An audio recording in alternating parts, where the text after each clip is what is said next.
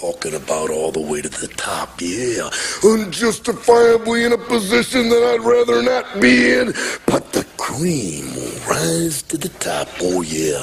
Macho Madness, yeah, has got more to offer than President Jack Tunney thinks that I got. Yeah, and I'm gonna tell you something right now. Cards stacked against the Macho Man Randy Savage in WrestleMania 3. Yeah, let me say it, yeah. Let me say it out loud. And let me point to the president of the World Wrestling Federation. The Macho Man Randy Savage is not happy with your decision, yeah. I am the cream in the World Wrestling Federation. Wait- wait a minute, and there is no doubt about it, yeah. You mean Gene Okerlund. You know that I'm the cream of the crop. Oh, wait, wait a minute, though, Randy. I've got to ask you very seriously. Do you blame Mr. Jack Tunney, the distinguished president of the World Wrestling Federation, for Ricky Steamboat being the Intercontinental Champion today? Yeah, I do, yeah. Outside interference, yeah. In my moment of glory. Yeah, now I'm living in a nightmare. And I am the cream. And now, not only the Intercontinental Heavyweight Championship belt must fall, but the World Heavyweight Championship belt. Because Hulk Hogan, yeah, I am the cream, yeah. The cream of the crop. And there is no one that does it better than the Macho Man Randy Savage. On balance, off balance, doesn't matter. I'm better than you are, yeah. And I'm talking to everyone in the World Wrestling Federation. And I'm even talking to President Jack Tunney, yeah. I'm on my way. And nothing is gonna stop me. Nothing's gonna stop me. The cream of the crop. Nobody does it better. The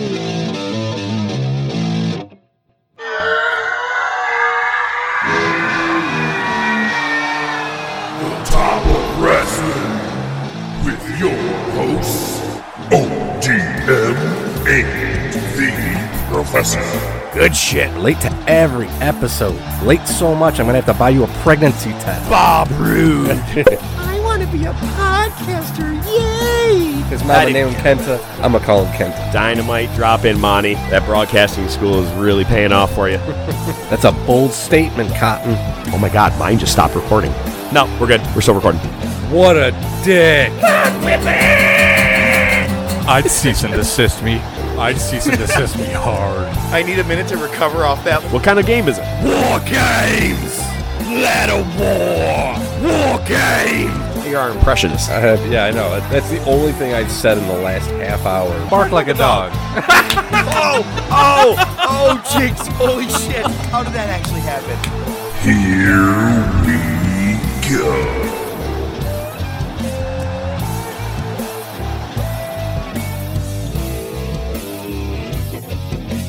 Get busy living or get busy dying because it's Wednesday and you know what that means. The top of wrestling is here with another brand new episode. Episode 11 of season 3. My name is the Professor Mark Fantasia. And thank you guys again for joining us for another episode. And this week, we're back with our top topic. And this week is going to be a fun one to debate a lot of uh, different scenarios, if you will. This week is the top 25 feuds of all time. I can't wait to argue with, well, my co host, my best friend, my man, ODM. How are you? What is your major malfunction, you fat barrel of monkey spunk?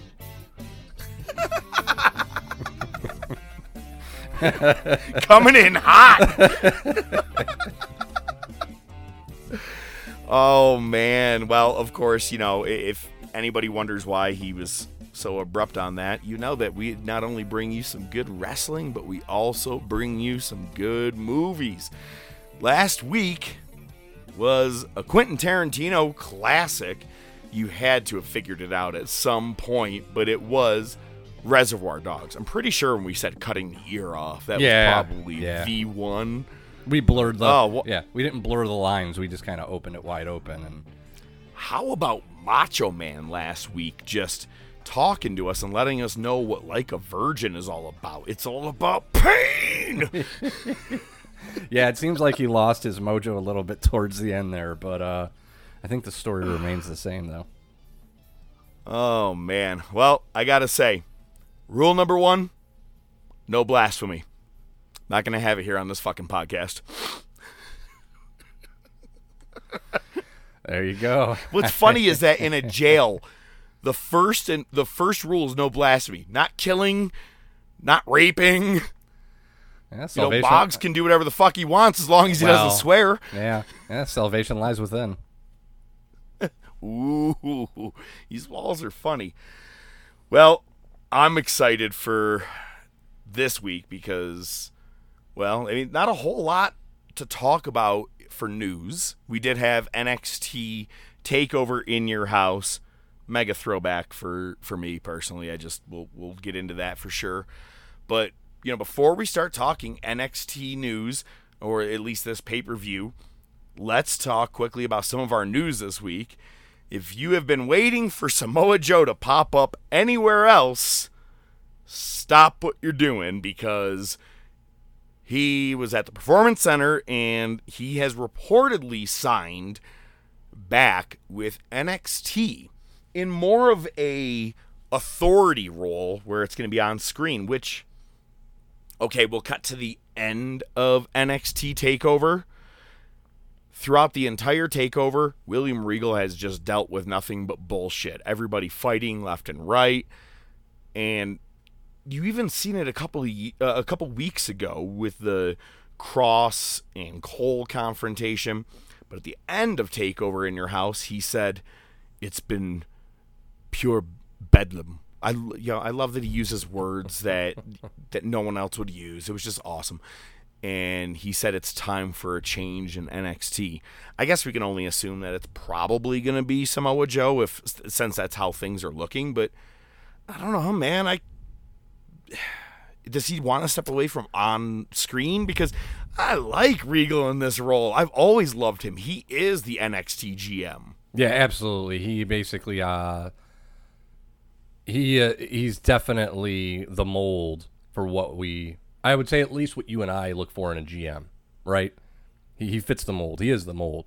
Um hopefully very very uh down the middle he actually doesn't go one side or the other. He's actually always just comes out just to make the match that you want to see as opposed to the authority figure like Triple H. I got to be the bad guy and all and put down all the good guys. No that like so you're right. Regal has been probably one of the best GMs that we've wanted to have and we and we got it for so many years. Yeah, Probably and- why I don't want him to go? So no, well, yeah, and hopefully maybe it's something along the lines of Regal will still be the GM, and he just doesn't want to deal with this shit anymore.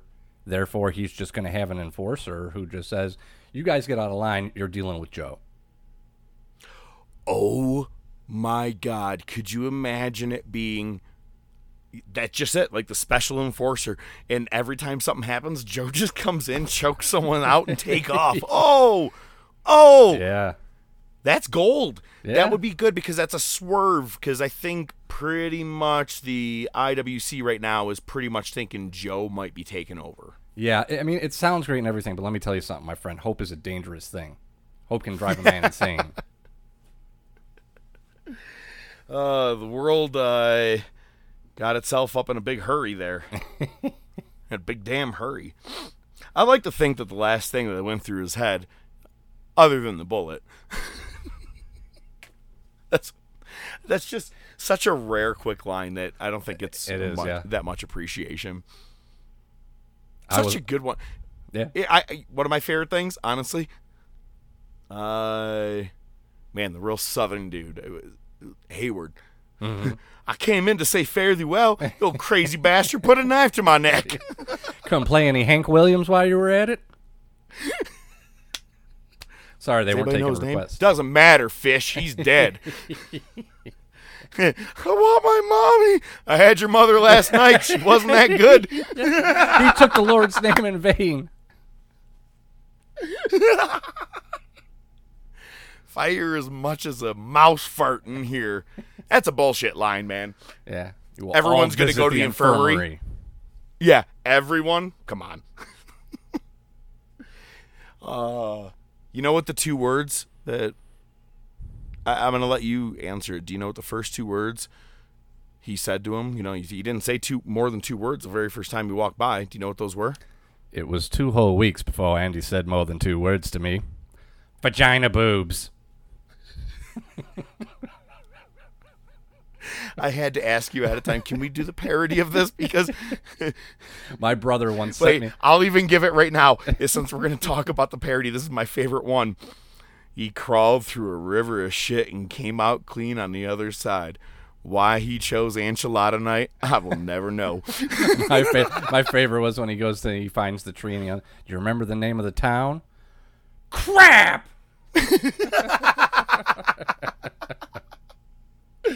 Two things happened that day. Boggs never walked again, and Andy's farts never made a sound. All right, prison rape jokes. All right, we're off and running this week. All right. Uh, so next up, I What a- other news do we have? Well, I, I have a little bit of piece of news. This is more of a breaking news story. It just came across. Uh, Robert Wright is an insensitive asshole, apparently, who just wants to uh, talk about how insensitive we are. I shouldn't have called him insensitive asshole. I don't know him, uh, but he's definitely a little uh, triggered. Triggered. It seems a little uh, little easy to agitate. Uh, had some comments about our use of Kevin Greene's photos, which I think is quite possibly one of our best episode images ever. It just happened to be that while watching Nitro, I paused it and, you know, Lord have mercy, it's a miracle. Well, hey, the, the the funny thing is that sometimes when you pause, you get the best images that we need. I mean, you've paused during a movie when someone looks funny or something like that, right? Oh, yeah. And that's how that Kevin Greene logo came about. And we're gonna be honest, that's how next week's logo's come about. No, no, uh, no spoilers, but that's a beautiful part about rewatching the Monday Night Wars. But yeah, so this guy says, "Uh, how dare you guys use?" And I'm kind of paraphrasing here, but how how dare you guys use this? That's kind of insensitive considering he just died. All right, let's use the word "just died." Kevin Greene died in December of 2020. Now, while I do agree it is sad that we lost a famous football player and a former pro wrestler, a couple things. One, he didn't just die. Two, we weren't mocking him in any way. The picture was Kevin Greene eating a Slim Jim. He was multitasking. He was training and promoting Slim Jim at the same time on Nitro. Now, had that dude fucking died from eating a Slim Jim, yeah, we're insensitive pricks. Sure, sure. I can. I, you know what? I can totally get down with that. Or I guess if you want to get really deep, maybe he had a Slim Jim addiction, and that's what actually you know caused his death. I mean, I don't know if that that's neither Look. here nor there, but if it was Mongo, wouldn't touch it right now. Sure. What's funny is that we did have a lot of mocking of Mongo going towards the beginning of this season in Mm-hmm. a way when we were like, I can't believe him and this stupid little dog. As soon as you see what's going on with you know his life right now, you're like, all right, All fuck him. You know, Yeah. like- or not fuck him, but more yeah. like fuck it. We're not going to make fun of him. It's like we, we know. We, We'll we take a get it, pass. you know what I mean? It was a picture of Kevin Greene. Now, the only other thing is the name of the episode was my dickhead brother, but it doesn't mean that I'm related to Kevin Greene. so it was just an odd little thing. But and we signed off with the answer of saying, "Hey, just listen to the show." We're not mocking Kevin Greene in any way. We're, we're talking about him getting prepared for a fight against Flair and Anderson, which we will be talking about shortly. absolutely, yeah. I, Everybody's too know, sensitive right now. I Pussies. All right, let's go on. I ain't never seen such a sorry looking heap of maggot shit in all my life. Anyway, moving on to the next piece of news. Uh, yeah, this one came out of left field. You want to talk about things just taking a, a left turn and then a right turn and a turn nobody cared about. But uh, what on a, a week after uh, debuting at Double or Nothing, Lio Rush Lio Rush decides he's going to retire. Which you know, hey, good, you know, good for you. Make your decision, man. You know, that's it's your life. If you think it's what's best for you and your family, go for it. It's just weird, man. Because he wasn't. He had a It handshake. is. He had a handshake agreement with Tony Khan. There was no contract. He was signed to NJ uh, or New Japan. Either he didn't have a Right, contract he's been with doing AEW. strong. So you know, the, the best part was that Tony Khan came out with a statement. It's like, what do you need to make a statement for? Lio Rush made the statement. He's not signed to your roster. You can just sit back and say, okay, I guess he's not wrestling for us now. But whatever. It was just weird that one week after or whatever that that he calls it a quits, and I'm like, well, is it a is he paving his own storyline? Do you know what I'm saying? Like, Sure. quietly working the boys, if you will. I just don't know what it's just weird. I'm like, Yeah. you got a pretty good reception when he came back and listened to us. We're like, no, it's well deserved, man. Come on, get back in the ring. You need it. And it's like, shit, that was the best spotlight you could have been on. Now you're off. But teach their own. But um, I, I can't wait for you to, t- to say this next bit of news because this man says what I feel. Yeah. So, all right. So I, I actually saw this on Twitter. Uh, I was scrolling by Same. and, and I had to laugh my ass off. Uh, Karl Anderson advises released WWE talent enough of the thank you tweets. So on Anderson said on Talking Shop, we know what it's like to get canned from WWE. Here's the advice I would say. Enough of the thank you tweets. Give me a fucking break. When you get canned, let it go. How about hashtag fuck off? I don't think less than 24 hours after being fired. Take a second to take a breather. Take it easy with the thank you bullshit within 24 hours. Breathe it in and take it in for just one second. Put together a plan of attack before you start thanking all these motherfuckers that fired you because people give Jim Ross a lot of heat, but I have respect for Jim Ross because when we got canned, he said there's a reason why WWE, WWE decided not to do business with these individuals anymore. I am 100% on his side. Oh, Look, yeah. I've been canned from a job. I didn't say thank you on the way out. I didn't say fuck you, but it was it was more like a are you fucking kidding me? And when I went home to my family, I was like I wasn't being like, "You know what? The last 14 months I was so grateful to have that job." no, I was using the words that George Carlin says you're not allowed to use. I was pissed. And I agree, man. You get let go, and everybody's like, "Oh, I want to thank you for my time," because everybody thinks that's the big leagues you got to go back to, right? Well, guess what? It's not the be all end all. Look at someone like Cody Rhodes, the Young Bucks. They said, "I'm going to stick to the indie circuit, and I will make my own path. I will make my own money." Do you think Jay Lethal's not making decent money in Ring of Honor? Do you think that, like, even Michael Bennett and those guys aren't making decent money. It's not like they're making a hundred bucks a night. They're not in the indie circuit. There's places to go. And who cares if you burn a bridge? What what did they think of you when you were there? What the fuck? You know what I mean? Like Ruby, they didn't do anything with you other than giving your first name to a squad. Or your last name to a squad, the Riot Squad. That's all they ever did for you. So you know what? Say, fuck you bitches. I'm about to make you mad and sad that you let me go. That's absolutely. I'm with Karl Anderson on that. Hell's yes. Hell's yes. Uh, a little And bit then of, it's a stupid follow up tweet by this one here. Well, this wasn't a tweet. This was on the uh, pre NXT Takeover media call. Um, uh, Meltzer had asked Triple H about fan frustration with NXT, uh, especially about some people being misused when they got called up to the main roster. Which let's let's be honest, that seems like a valid, valid complaint, right? Uh, basically, he said uh, Triple H said uh, the fans ruin their own stuff half the time by over analyzing the product. So here's the quotes. That's a little bit long winded. You know, I like the long quotes here, but let's get it right here so we can break it down. It's a funny thing to me sometimes that in our business, everybody is so worried about where people are going or go or land or how is this going to play out long term in the future. How about watch it? Do you like it or do you not like it? Do you have to say, I like it, but I like this one thing more, or I like it, but I don't like it as much as I like that one? Just watch it or don't and stop trying to figure out where everything goes. We'll come back to that one. Uh, the fans ruin their own stuff half the time trying to figure out where everything goes and why it's going there and how, and then trying to pick up their phone and go search for the one thing to find out that can ruin it for them so they're not surprised when it happens. I don't understand that. I'm thrilled with what the brand is. I'm happy with where it is. Do I want it to get better? Yes. Do I want it to grow? Yes. Do I want it to expand? Yes. Um, I can kind of agree with that too. Yes, there's not a lot of surprises in the wrestling game anymore. Uh, final quote, but again, people will take this line, use it out of context. It's a marathon, not a sprint. Buzzword. Uh, I'm not.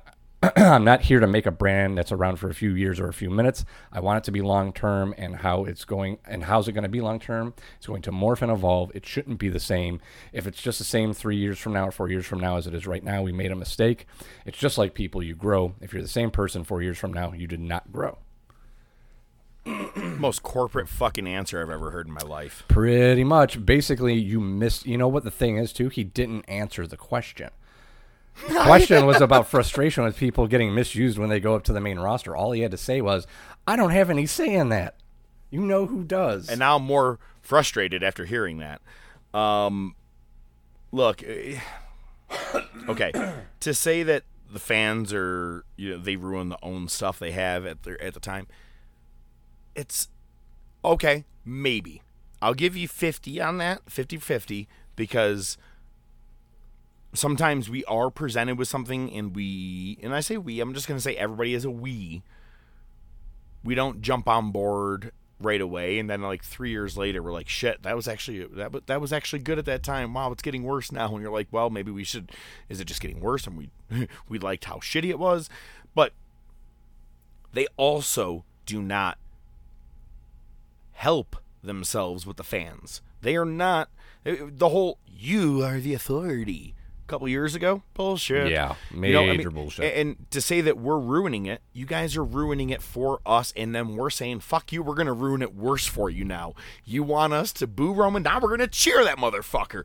Good luck editing that out. You know what I mean? It's just, it's, we're, it's because they don't listen, man. And, and, I'm going to get into this a little bit later when we bring it to the table. I will promise that. So, anything else we got on the on the docket before we talk about this uh, past weekend's takeover? All right. Well, I got a couple quick ones here. One, uh, the Impact Championship was defended at Impact's pay per view. Uh, Omega defended the Impact Championship against Moose. Um, Sammy Callihan got involved afterwards as he has a match coming up against Omega. And uh, Don Callis fired Sammy Callihan and had heat with uh, Scott D'Amore. Uh, after, as the pay per view went off the air, they were arguing about Callis firing Sammy Callihan. Uh, Callihan showed up at AEW, so I mean, you know, they're definitely running that. We'll see. It'll be interesting how that works out if Callihan's just at AEW now or for a few weeks, or we'll see where it goes. I look, I was a fan of Sammy Callihan when he I didn't know who he was until he came in as Solomon Crowe in NXT. He's there only for a quick cup of coffee as they like to say.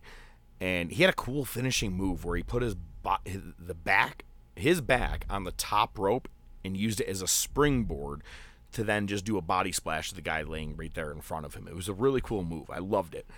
Um, and in his time while being in NXT, he actually had like a heroic thing. I believe he saved like a whole family from a fire while being there. And I was like, I just like this dude. He had, he had like a real, like it was a real life thing. I'll miss Sammy when he went on to the Indies. Got a little bit of heat for that Eddie Edwards baseball bat incident.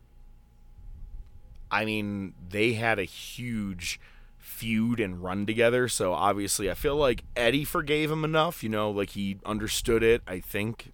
But he kind of got some weird heat. But I've been a very big Sammy Callihan fan because he's probably the most unique straight heel who wants someone to spit directly in his face next to MJF. He's the only one I've seen who has been as hard of a heel over the last five years. Does not want to be cheered, and if he gets like, like he beat the fuck out of Tessa Blanchard. Yeah. Do you know what I'm saying? Like that's awesome. No better way to get heat than beat the fuck out of her. I'm I'm a huge Sammy fan. Seeing him in AEW, I think could actually be a good a good thing. And honestly, for those fans who never really, I don't think that there's such a thing of people who watch Impact and don't watch AEW.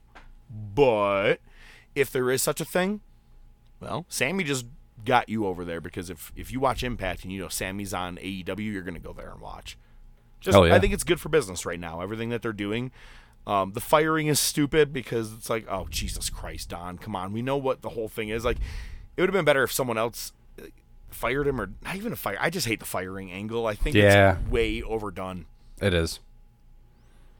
Yeah, so there's one more thing I didn't put in here. Uh, we Oh, talked yeah? about it briefly. It's uh, and it's not really a big surprise, but uh, it's definitely starting to look like. Uh, well, it actually looks like that two of the recently released WWE superstars are heading to AEW, possibly. Uh, Aleister Black is obviously the one that we care about, I would say. Uh, but Mark Henry started spouting off, uh, saying that there's interest between Braun Strowman and AEW, and I don't know how much I believe in that. It seems odd that the newly signed legend is being the mouthpiece for that. that. I think he's just stirring the pot. Mm-hmm. Um, Which is funny because last week we talked about his release a couple days later, it comes out that Strowman's asking for five figures to be at an event. So you're like, so, okay, that's a minimum 10 grand. You, you know that. So I'm like, huh. And then he said that it's bullshit. He he he claimed that the reports are bullshit. It, whatever. Either way, I don't think he's worth five grand. I don't think he's worth a grand. What are you gonna do? Come in and go Whoa! And choke slam somebody at best? Like Choo, choo. Yo, it's just yeah, and he can't say get these hands, so he's gonna have to start saying get Oh, these yeah. feet, Get these fists. get these nuts. All right. Mm, Any other news? Oh, that's it. That's well. I mean, NXT Takeover in your house. And it started the best way possible, man. It started with the music, the themes that you heard from in your house back in the day. The do do do do do do do. like which, that sounded more like ESPN. That's SportsCenter, I yeah. can't really do that. yeah, fuck off. Anyway, but it was the old school, like when you're seeing Bret versus Diesel or Bret and uh, or Diesel and uh, Undertaker, like the music that was dramatic in the background. And they made it old school, and you have Todd Pettengill doing the first part of it, and then you hear Dok Hendrix saying that tonight it's going to be Karrion Cross in a star-studded main event against Pete Dunne, Kyle O'Reilly, Adam Cole, Baby, and Johnny Gargano. And then they even show you Michael P.S. Hayes doing this backstage. I know I just did the quotes to you and no one else sees it, but Yeah, it's doing it backstage, and then it just goes into the the promo. Um, it wasn't a bad show altogether. My favorite parts was just Todd Pettengill apparently still being in the 90s. He has a VHS tape and a screen that's there that's like fuzzy. And this girl comes in, he goes, Oh, hey. And, and it, he goes, I'm about to show the, the B roll footage here. And he starts putting it in. And she goes, The production truck has. He goes, Oh, I should bring it to the production truck? All right, great. And he goes and runs it off. I'm like, That's what I miss about WWF Mania. His stupid, corny zaniness was actually good. I liked it. He came out and did a little bit of that throughout the whole show here. Um, running down the card, Bronson Reed and MSK retained all their titles in a winner takes all match, which I was kind of thinking since they made it a winner take all match, I go, I have a weird feeling Legado del Fantasma is going to win this. But no, the, the, the faces actually retained and pretty good match. Everything you expected out of it, um, especially Bronson Reed putting someone through the barricade. Sugar. Xia Li defeated Mercedes Martinez, which was kind of retribution, no pun intended, No pun. uh, for the Mae Young Classic back a couple years ago because Martinez uh, just defeated Xia Li like no problem, and that was that's been her biggest thing apparently is coming back and defeating her. L.A. Knight, the former, um, oh god, I just lost his name now. Not Ethan Page. Oh, who was the guy that was in uh, Impact? I'm losing it. Ah, either way, LA Knight defeated Cameron Grimes in the ladder match for the Million Dollar Championship. Woo. Wasn't even a good ladder match. Wasn't happy with it. Yeah. I think all ladder matches have been just kind of played out now. Way too played Just- out. Yeah. God, what was his name? Look it up. All right. Uh, Raquel Gonzalez retained over Ember Moon. Favorite part of the match was Ember Moon went to do the eclipse and she actually blocks it and goes for the finisher. Yeah. I, as soon as I saw her go up for the the eclipse, I go, "Oh man, Moon's gonna retain the title! Oh my god, or uh, re- re- uh, regain the title." Right. Eli Drake. That's who it was, my man. That's why you have internet and I don't. but in our main event match, now this was cool. All right, so you have your five way. Cross wanted everybody. You have Adam Cole, Pete Dunne, Johnny Gargano, and Kyle, uh, Kyle O'Reilly. I loved that the background it said NXT champion Karrion Cross in the dead center of the ring. And I go, it just keeps saying that. I go, that's kind of weird. But then as they backed up, each name was set up in a way so it almost looked like a championship. So the big name is Cross in the middle, and then the other names were the guys down the side. Thought it was really cool, kind of like the side plates. Yeah. Thought it was really cool. Johnny Gargano comes out dressed I mean, HBK. Okay. Yeah. 100% HBK. and what's crazy is that in the very beginning of In Your House, they go, It's in your house tonight. And they start showing back old school footage of In Your House stuff from back in the WWF 95 96 days. And the part where Shawn swings in on a rope and drops down before his match against Owen Hart uh, before the WrestleMania 12 one in 96. And he's wearing the all red. And Gargano comes out in just that. I feel like they put that exact clip in there to be like, we want you to remember this exact one to see. You know what I mean? They could have put anything in there for him, but that one. Besides that, Adam Cole came out in some uh, Metal Gear Solid kind of colors, which looked pretty cool. Pete Dunne in all white. Yeah, was go, Here it is. He's winning it. If you're in all white, to me, I don't know why. All right, you know why I say that? Why's that? I go back to Shawn Michaels at WrestleMania 12. All white won the championship, right? Um, Seth Rollins in all white had the WWE title and won the US title. You know, like to me, I'm like sometimes I feel like it sounds stupid, but it's like your triumphant moment. You're in all white. I don't know why, and I was like, uh, I think Pete Dunne may have this, and they teased a lot of Pete Dunne and Karrion Kross backstage arguing and pushing each other. That was one of the ones that Regal had to break up Right. when they got face to face in the ring, they've been they teased a lot. Actually, let me say this: this match teased many cool feuds that could happen. You had Dunne and Kross, and right there, awesome. Sold. But then there was a moment where it was just Dunne and Kyle O'Reilly, and they were trading submission stuff. It was, and I'm like, now let's just say Dunne wins a title, Kyle versus Dunne. I'm in for, right? These and, all right, Karrion Kross said, and he won. Right, we'll already say that he won the match by choking out Kyle O'Reilly. He didn't submit; he just choked out. Karrion Kross said he beat the Mount Rushmore of NXT.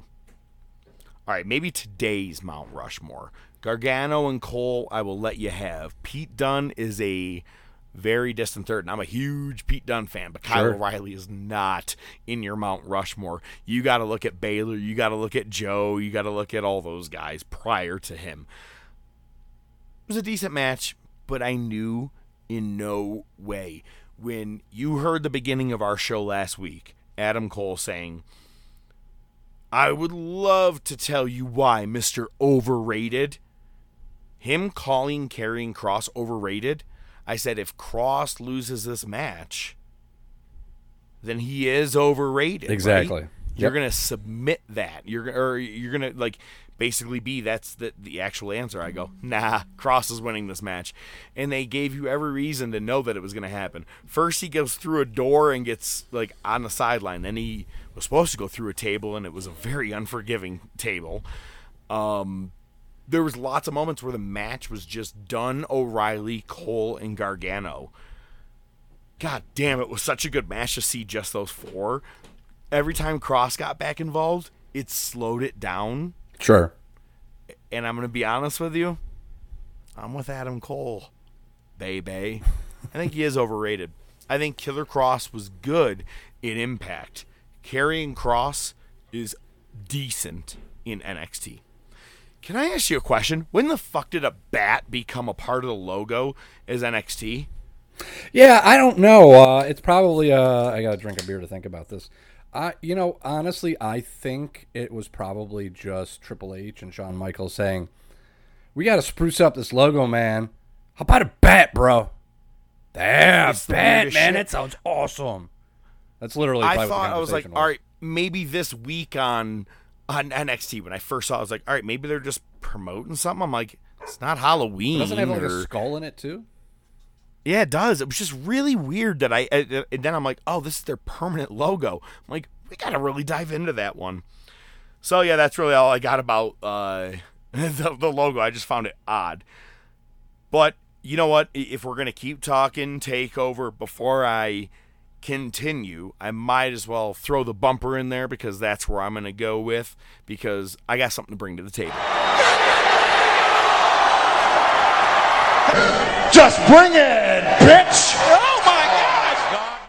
After the NXT takeover event, I sat there and I just thought each match was very entertaining. The crowd was into it, competitive, but you know what we didn't get a lot of?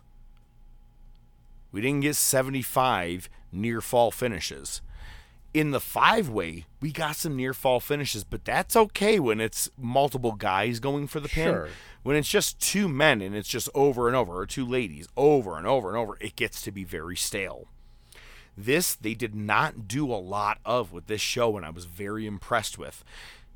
But where I'm going with this week for Bring It to the Table, the best roster going today, and honestly, I think has been going consistently for the last five, six years, really is NXT. Now, don't get me wrong. New Japan, you got your Okadas, Naitos, Tanahashis, Jay Whites. Even when you had your Bullet Club and all those guys there, like Omega and everybody, it was a solid, good roster. But I know for a fact when I turn on NXT TV, even just TV, I'm going to be entertained to get storyline progression, a match that makes sense for the most part. I'm saying, all right, let's just uh, take New Japan out. Let's just say versus AEW. Fuck that. Let's say versus Raw. I'm going to put NXT versus Raw. It's more compelling, competitive matches, but they're building people slowly but surely. You have your squash matches, you have your competitive matches, you have your backstage interviews. We, again, it kind of goes to the Triple H thing, right? Well, you have no control over the main roster, but you can't say that. You can't say Daddy Warbucks is in charge. You got to wait for him to pass away and be like, all right, now I can say some shit. but really, think about this. I mean this. Go to any NXT takeover, and I will only take out one. I will take out one NXT takeover, and that's last year's in your house. Only because it was, I think, their very first one in in dead silence, and Right. it was something new to get used to. And they built off of it. Last night they were like, "This is the the most," uh, or last night, a couple nights ago for the the takeover.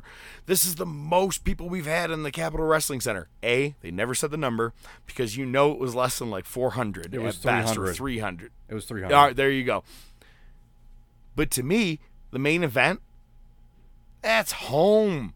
That's home for them. All those guys who've been in PWG, Ring of Honor, and all that stuff, that's their crowds. They're used to that. They were at home the other night. So that's cool having that small of a crowd, but it still worked. But my point is, name one takeover that you can't watch from the very beginning to the end and say that you weren't entertained.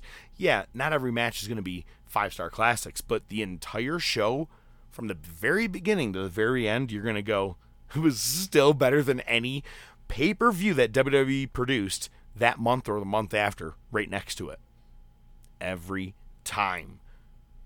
And it, it makes me want to switch things up for season four and almost do only NXT again. You know what I mean? Like, it- it's just, when you really think about it, their roster is so strong. You can't get a bad match out of most of these guys. But I'm not going to lay it just on the wrestlers. I'm laying it on the producers. Shawn is there. Regal is there. Triple H is there. You got a lot of guys in the background who know how to put on stellar matches, entertain the crowd, work the crowd. When you slow them down, when you speed them up. I think NXT is the, it's kind of the new bar in wrestling. It, it, to be honest with you, I'd put new, NXT right next to New Japan. Yeah, it's funny because Personally. Yeah, it's funny because you know when we first started recording the show, that was our mission statement almost. You know, it was that you know we're excited for AEW, but NXT has just proven themselves time and time again. It's the resources of WWE with the indie talent and without Vince's overreach. So it's really a perfect scenario. Now I know that since basically the course of the pandemic, especially lately, at least me have been kind of shitting on it a little bit more than usual. It's been harder to care. There was also a lot of call ups. Uh, so you've got fresh rosters, and then some of the storylines were just a little weird. Um, but it's still hard to deny. You have an infrastructure where it's basically a farm system. So they're always learning. And then you've got some established indie talent that has cred. So, yeah, I mean, you know, AEW, yeah, they have money and they have established cred with some of their workers, but it's also a lot of naivety and uh, inexperience as well. Yeah, hundred percent. But what's to me, man, with NXT, I'm like, I don't know much about uh, about uh, Fantasma del Legado or, or, or that, yeah, yeah, del Legado del Fantasma. Um, but I want to. Does that make sense? Yeah, absolutely. Like how they're being presented, I want to see them. AEW just throws people in the ring, and I don't know much about uh, most of these guys that are coming in in the, the Nightmare Factory and this and that. Like, unless you're in the Inner Circle or Pinnacle or Omega, you're really not much on my radar as of late because you don't have much going on for you. You're just another guy in the ring. Look, I mean, Joey Janela, you might as well just be another. Like, he's not even there anymore. Like, he's there, but he's Good. not there. so, yeah, I just. You just can't touch. I, I, you know what it is? It's it's the WWE production of your farm system. That's really what it is. And Yeah. you said the farm system a second ago, but it's adding that production to it makes it just I'm that much more interested. But it's like, but why don't you do that with your main roster? Well, you know why. VKM. Yeah, well, all right. We don't have to say it every week. so what what are you bringing to the table this week? All right, so I was watching. Uh, you know, I like to go back and watch some of the uh, older Dark Side of the Rings from season one, season two, and uh, yeah. saw I watched the uh, Road Warriors one again because it's just you know great story. Uh, you know, just one of the best tag teams ever. You know, I mean, Paul Ellering, all that stuff. Just a great story. Was that And, uh, season two? I believe it was the last episode of season two, or maybe the second last episode of season two. Yeah. Okay. Yep. Yeah, it's on Hulu if you're interested. That's how I found it. So, and just Scott Norton kind of going over the Minneapolis wrestling scene and you know, the AWA was there and I mean, you know, Hogan was there, Heenan was there, you know, they weren't from there, but the AWA was one of the huge territories. I mean, but I mean, just listen to this list of names of people from the Minneapolis scene. Ole Anderson, Bob Backlund, Paul Ellering, Verne Gagne, Curt Hennig, Nikita Koloff, Jerry Lynn, Scott Norton, Rick Rude, the Road Warriors, Smash from Demolition, aka the Repo Man, and Jesse Ventura. And that's just the old school ones, and I'm sure there's a, there's a ton that I forgot. I did not know Jerry Lynn was ever in AWA. That is so cool. Yep. I mean, yeah. Uh, so it's just, uh, it was just one of those things. It's like, wow, that's a list of names. And basically, you know, Scott Norton talking about how Hawk was the toughest kid on the one side of the tracks, and Scott Norton was the toughest kid on the other side of the tracks, and just crazy shit to think about that pool of wrestlers. Uh, and you know, Jerry Lynn's still involved to this day with AEW, uh, helping out Darby Allin.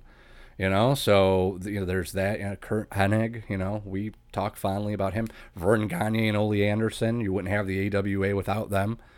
You know, so Yep. you know, it's just insane. It was just it's insane when you just think about that. And like I said, I mean, you've got Brock Lesnar. You know, who eventually comes out of that scene. Uh, there, there's more yeah. wrestlers that come out. So just insane. It was just one of those things. It's like, wow, that's a, that's an impressive list of names right there. Just the just that whole area, that entire yeah, it's it's a very big wrestling community.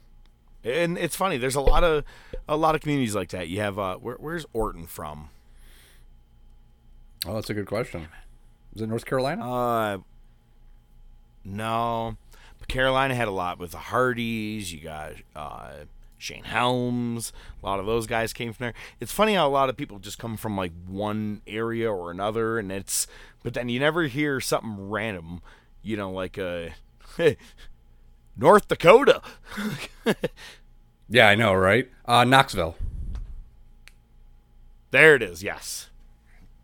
Oh man, but dude, eh, yeah, that makes me want to go back and start looking at some of the old, uh, old territorial days because that's when I mean territories really made a difference, man. Especially right there in Minnesota, you got Ole, Arn, Rude, Hennig, all those guys right there. In that era alone, right there, they like I, everybody can say, "Oh well, the outsiders, the clique, they all changed the business." No, I think people like Curt and Rick and Arn, those guys, not changed the business. They expanded and made the business better. It went from very mat style wrestling to now these guys are doing the storytelling but also the selling differently. Like as the years progressed, those were the benchmark.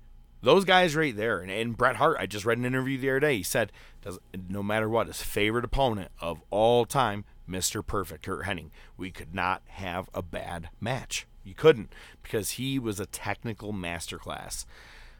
You ask me where the wrestling business really went downhill? Really think about this? It's Shawn, Diesel, Razor, Hunter. Getting in, being the boys that are getting in the the click, and they all went in business for themselves. I'm just saying. I think overall, the business was all right. May not have been booming in '95 and '94, right? But I think once territorial days ended, in that click thing started, I think that's where wrestling really originally went downhill.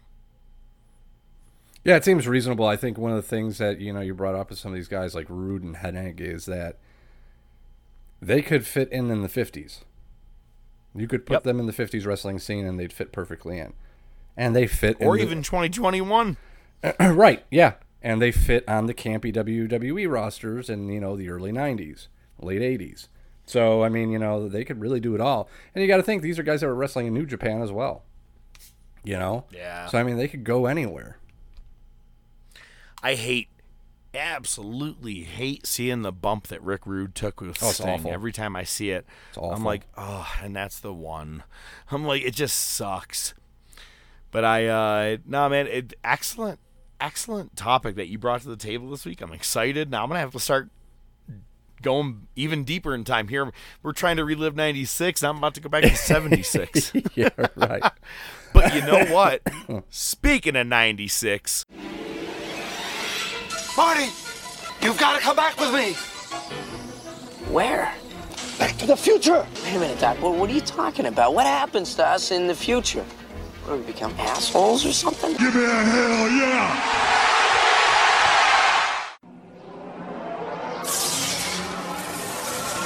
You want a war? You're gonna get me. Mick Foley is going to win their world title. has been paid for by the New World Order. Come on, Vince. Step into the ring. My God, the battle lines have been drawn. D-Generation X invades WCW tonight! Austin 316 says I just whipped your ass. Have a nice day! We got you! Oh yeah!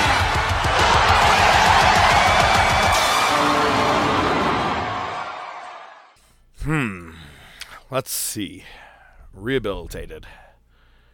I think that's just a made up word that you people in your suits and ties can say, make you feel all fancy, but let me tell you something. I had sex with your mama, and I'm going to kill the first moment I get out of here. All right, to take a left turn on that one. Cleveland style. Hey, it works. I had sex with your mama. God damn.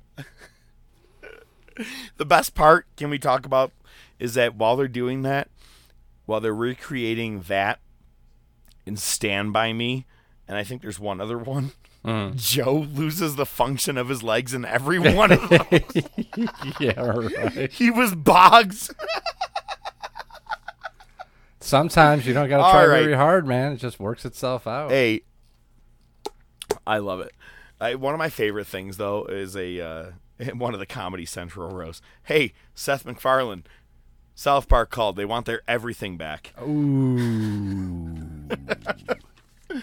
But all right, it is the Monday Night Wars. We are finally at the Great American Bash. Things are starting to officially pick up. It is Father's Day, June 16th, 1996. And then, of course, tomorrow we do have Raw Nitro on the 17th. But we are going to talk about the Bash.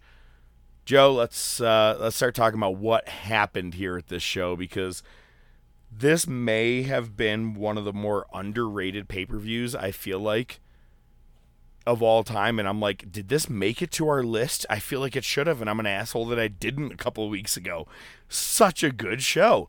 Go ahead. Yeah, part of the fun of doing this is getting going back and get to, getting to see some of this stuff. So, yeah, not only is it Father's Day, but I'm, I'm thinking within a week of this time frame is me graduating high school, just to put things into perspective here. So, yeah. Holy shit! I was entering sixth grade. Go fuck yourself. no, seventh. Ah, okay. Yeah, great. Uh, well, hang on. I was graduating sixth, if that's such a thing. Yeah, it's not. So, it's kind of like buying Kurt Angle's medals for some reason and wearing them. anyway. you just end up looking like you won him in a special contest. anyway. Yeah, so it starts off with promos as usual. Uh, they start with the Flair, Arn Anderson, Mongo, and Kevin Greene, and then the Luger Giant. You know your two main events. Uh, little promos on there. Uh, we got Schiavone and Dusty on commentary again. Hang Uh, on, can we talk about that promo? Bobby Heenan. Savage, you think I'm scared? I'm not scared. I'm not scared. Don't you talk- think I'm scared? I'm not scared. Don't look at me. I'm not scared. God damn, Heenan is probably at like these two nights in a row. Of probably like his all time like just best antagonist. I goddamn. Oh man, I miss him as a manager. He's the man. There's no doubt about it. And he shows it every week. Uh, they start off giving a little bit of a tribute to Di- uh, Dick Murdoch, who just passed away. That's like fucking two big wrestlers that have passed away since we started doing this. Crazy. You know? So. No, I, I actually had the same thought. I go, wow. I'm like, we're also not only reliving the wars, we're reliving each death as it happens in a weird way too. And we're like, oh wow, that's when this happened. Wow, it's just interesting. Yeah. Uh, opening show or opening show, opening match. Uh, I am gonna say uh, I had a lot of expectations for it. Uh, it was kind of flat match. Uh, we had Fire and Ice versus. Wait, are you not going to talk about the national anthem with Sergeant Craig Pittman holding the No, no. American flag? I really wasn't gonna do that. I almost put it in the notes, and then I'm like, yeah, no, I'm not. I'm just gonna skip by this one. Well, it's a great American bash, and they did Sure. the American national anthem. Uh, and, and a soldier, and a soldier that, and a soldier. You know, you know, and part of our armed forces. Do you know who the soldier was? Craig Pittman. Sergeant Craig Pittman. Yeah, A wrestler. yeah. Okay. He really was in the services, though. That's my point. Yeah, So it was a good moment. Yeah. You were looking to pass over it.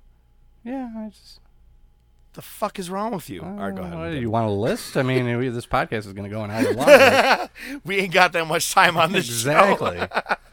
So anyway, We're gonna have to call it Joe's problems or ODM's problem. Nobody's listening to that one.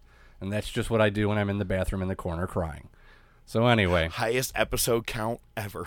yeah, it's just me listening to it and my therapist a couple times too, but I mean that's What do you think he meant by this? My therapist Alright. is going to need a therapist.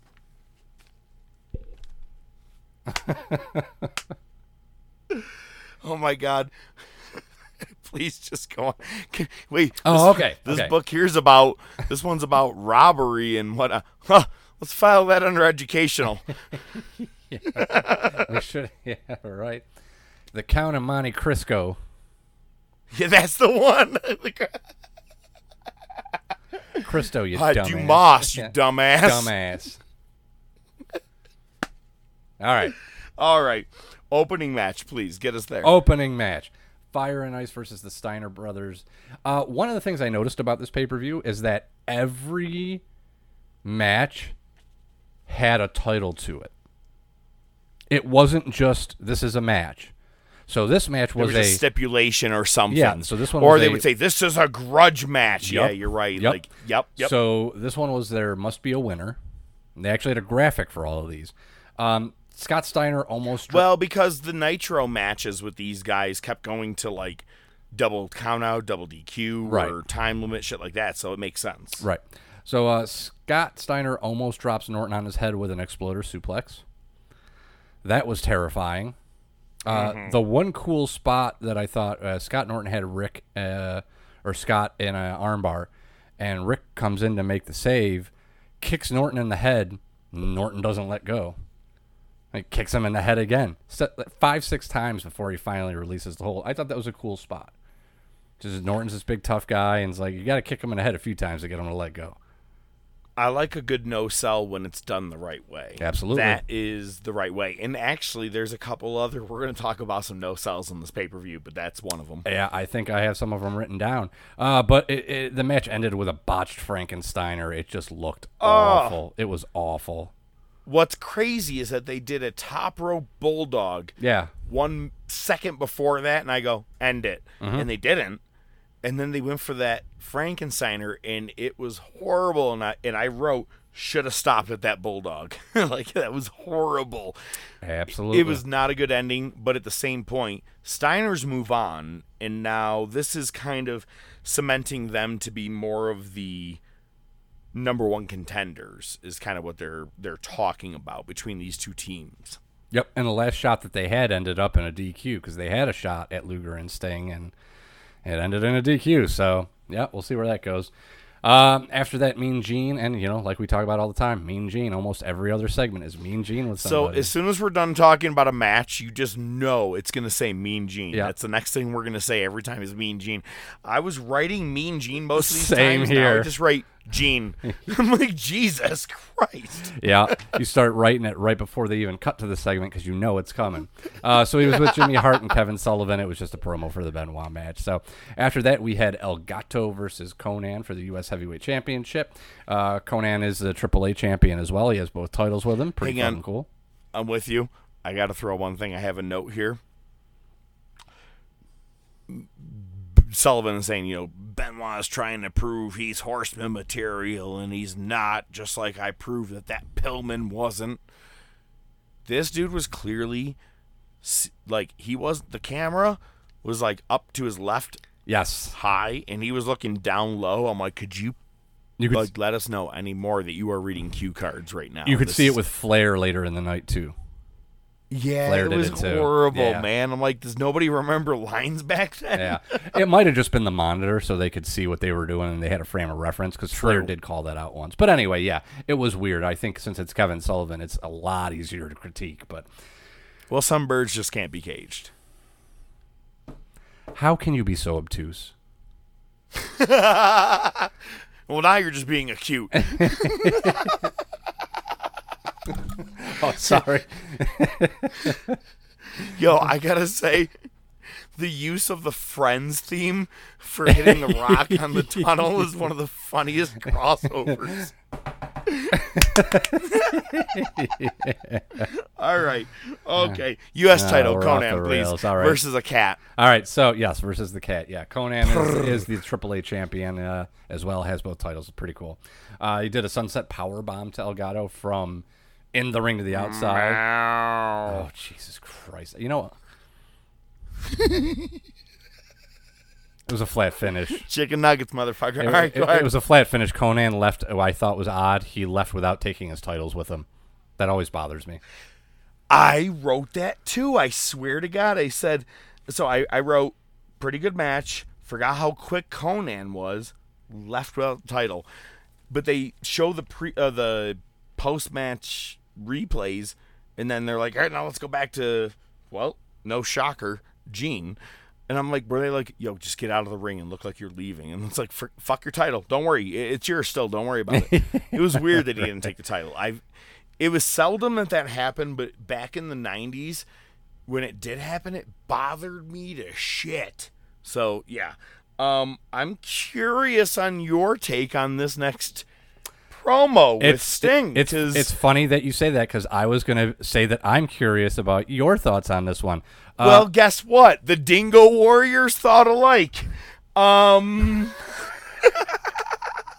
you nailed it. And why I say you that? Warrior was a little known for um, being a homophobe. Homophobe. Not, yeah, not, yeah, all that.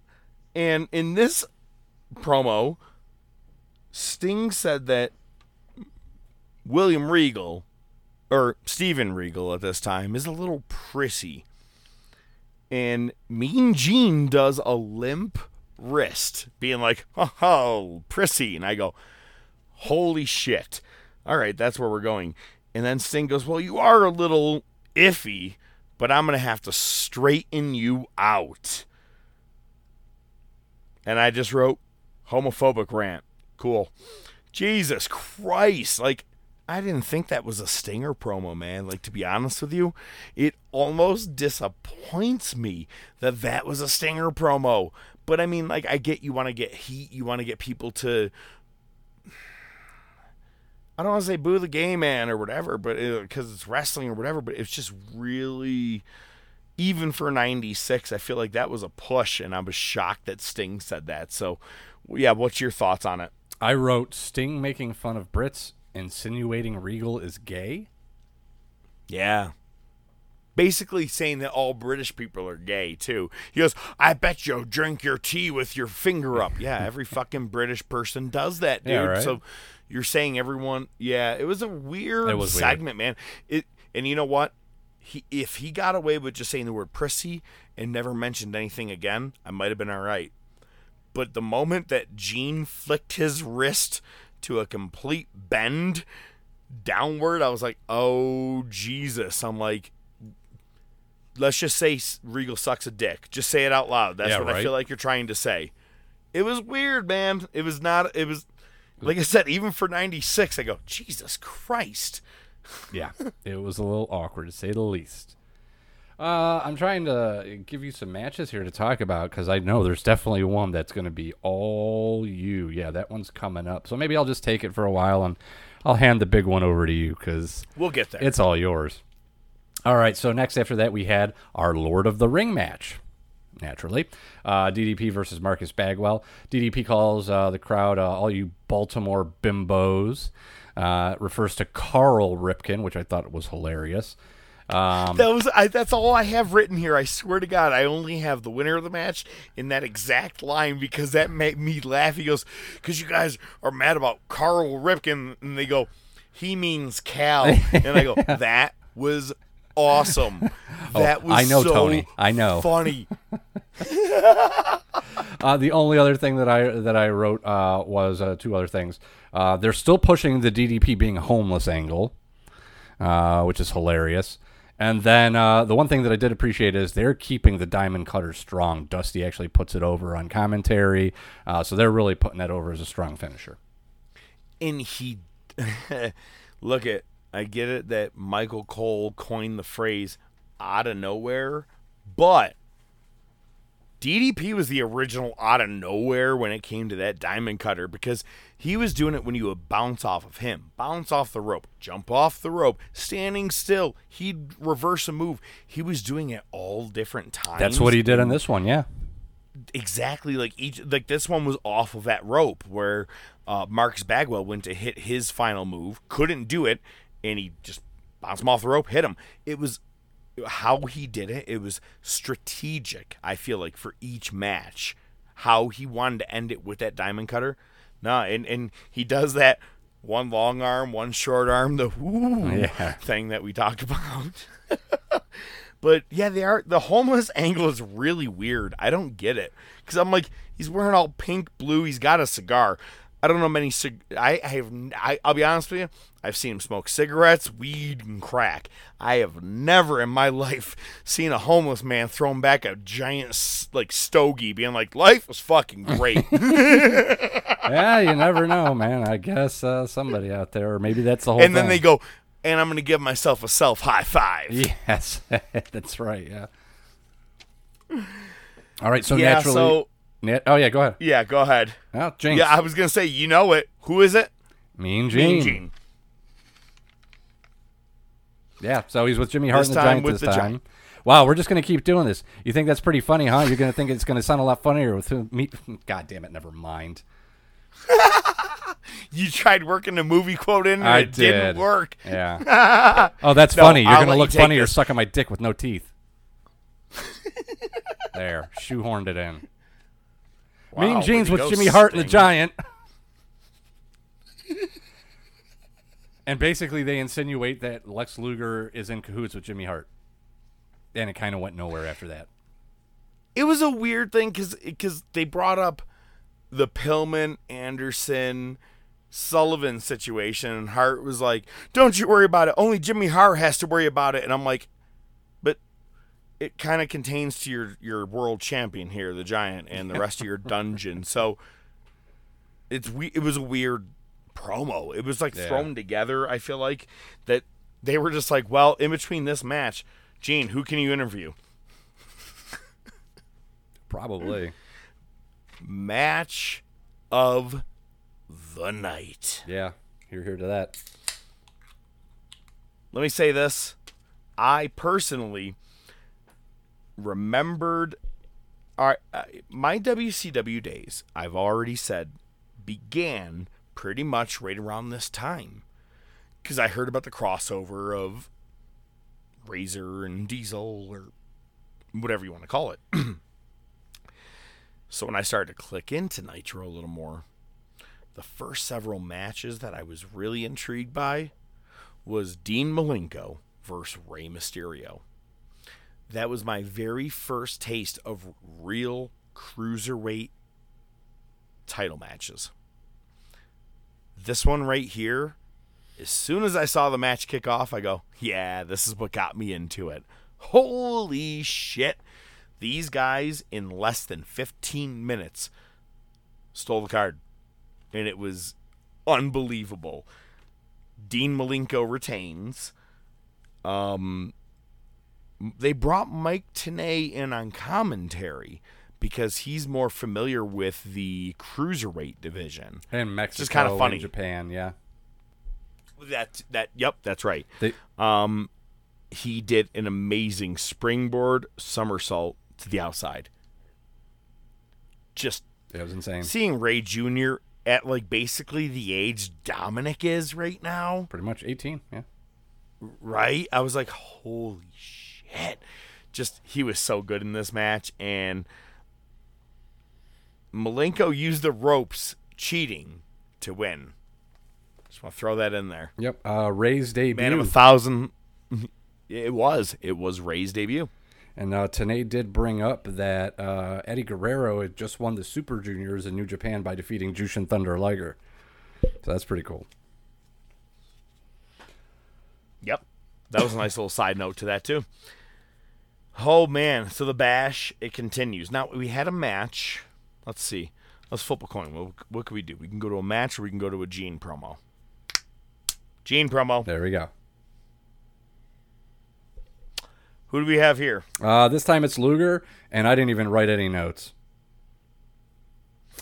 So, I I have a couple things here. He says that he just wants to stay focused and he's uh, just paying attention to the giant.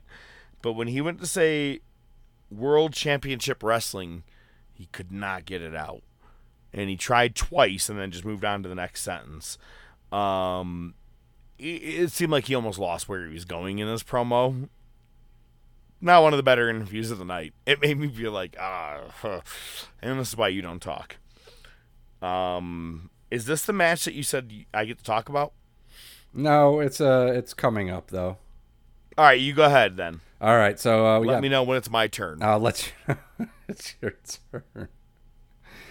I'm gonna eat a chicken nugget. Go ahead. Uh, B- Big Bubba with Jimmy Hart versus John Tenta. This is the grudge match that you spoke of. Uh, Tenta still only has half of his hair, as a reminder. Uh, jump start on the outside. Bubba uses a loaded fist. Um, Big Bubba still looks like he just walked out of the Blue Oyster Bar Yes, in uh. Police Academy. he does.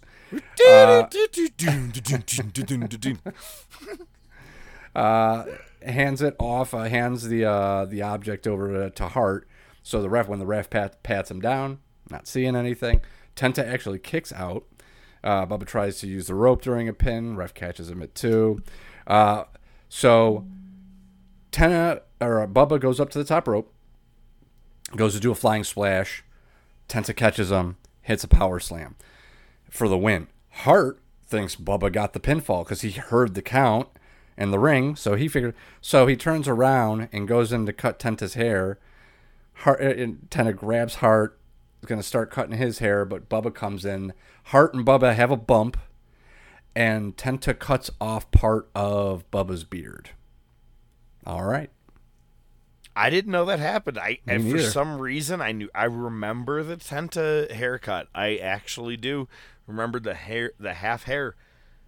I did not remember that he cut Bubba's beard, and when I saw that, I go, "Oh my god, he really did." He goes, "Oh my god, he cut it." um, I the only thing, the only notes I had is that Big Bubba comes out, you know, has some music. Tenta comes out. It was no music, and it was just a video of his head being shaved. That's it. That's that's his entrance. Show. I mean, everything before that was the shark, so I don't think they had a lot of stock footage for him. Dun dun dun dun. All right. All right. So we had a match. Uh, Next idea. What can we do? Oh, Genie. Go to Mean Gene. Uh, my favorite. It's Mean Gene, Mongo, Deborah, uh, Kevin Greene, and Terry Greene. Macho joins in. Uh, and at the end, when everybody's leaving, Gene, quite possibly with one of the best lines of the night. Woman and Liz have been known to have a trick up their sleeves, or somewhere else. Yep, I swear to God, have that exact thing written down. And then he goes, he does a salute and goes, "I'm sorry." After he says it, that was the best part. Is that after he goes, or somewhere else, he goes, "Sorry." He mouths the words "I'm sorry" and then sends it back to the guys. That made me laugh. No, you're not, Um, Gene. Stop lying. All right, this one's all yours. what I have. You want my notes? Yeah. All right, I'll go from there. But first, my notes. So we got yeah, Mean Gene, Deborah, all them. It, it- and what I like is that Mongo and Deborah are wearing Bears jackets, in Greene and his wife Terry are wearing Panthers jackets. Who's Terry? You are. Thought you'd appreciate that one. That came to my mind. I was like, ooh, a little throwback for our show. um, Terry loves baseball. Anyway, this is all right. To the dickhead who thinks that all we're doing is just making fun of Kevin Greene, we have not. Until right now. Um I'm coming hard. Oh, I'm coming heavy. And I'm not giving up one inch. Oh, I'm coming hard. I go, oh, shit. That could have been an opener for our awkward promos that we used one of those couple weeks ago. Holy shit. I go, Yeah. who wrote that for him? Couldn't you said, I'm going to beat your ass? You're on pay per view. Give him a little more than I'm coming hard. But that was it. And then, yes, I have Gene saying the they have trick up their sleeve or "Hmm, somewhere else. But then he pauses, does a salute, and then mouths, I'm sorry. I don't know who you're saying I'm sorry to. But yes, the match of the night that's most memorable, I would say, out of all the matches that happened that night. Yes, I think the show stealer was Mysterio and Malenko. But it was Kevin Sullivan versus Chris Benoit in a Falls Count Anywhere match. Two refs. Found that odd. I've never heard of that, but there's a good reason because as we all remember, if you and if you don't, they don't even meet in the ring. Benoit meets Sullivan halfway down the aisle. These are some of the f- like hardest, stiffish like shots you see at each other, but no one is selling. No one wants to look like they're weak. I watched Benoit slap Sullivan or like chop him like four times in a row to the chest. And Sullivan looked like he was just waving his hand in front of him and never touched him. It was and I was like, "Oh my god!" It, and like to me, I'm like, "What's going on? Is there an issue back at stage? Like uh, something going on between these two? Like, are they fighting over a girl? I don't know. It Yeah, sounds weird right now to me. Um, but of course, this one ends up heading into the men's room. Now, I want to say if we had started watching long in advance and did our homework properly, we would have been smart to do last week's mo- movie of Reservoir Dogs because the t- the amount of times the word commode was said in this segment alone. it's a commode anecdote. What is it? It's a story, motherfucker. the, they said that so many times, but also the amount of times that they said the word plunder. Hitting them with plunder.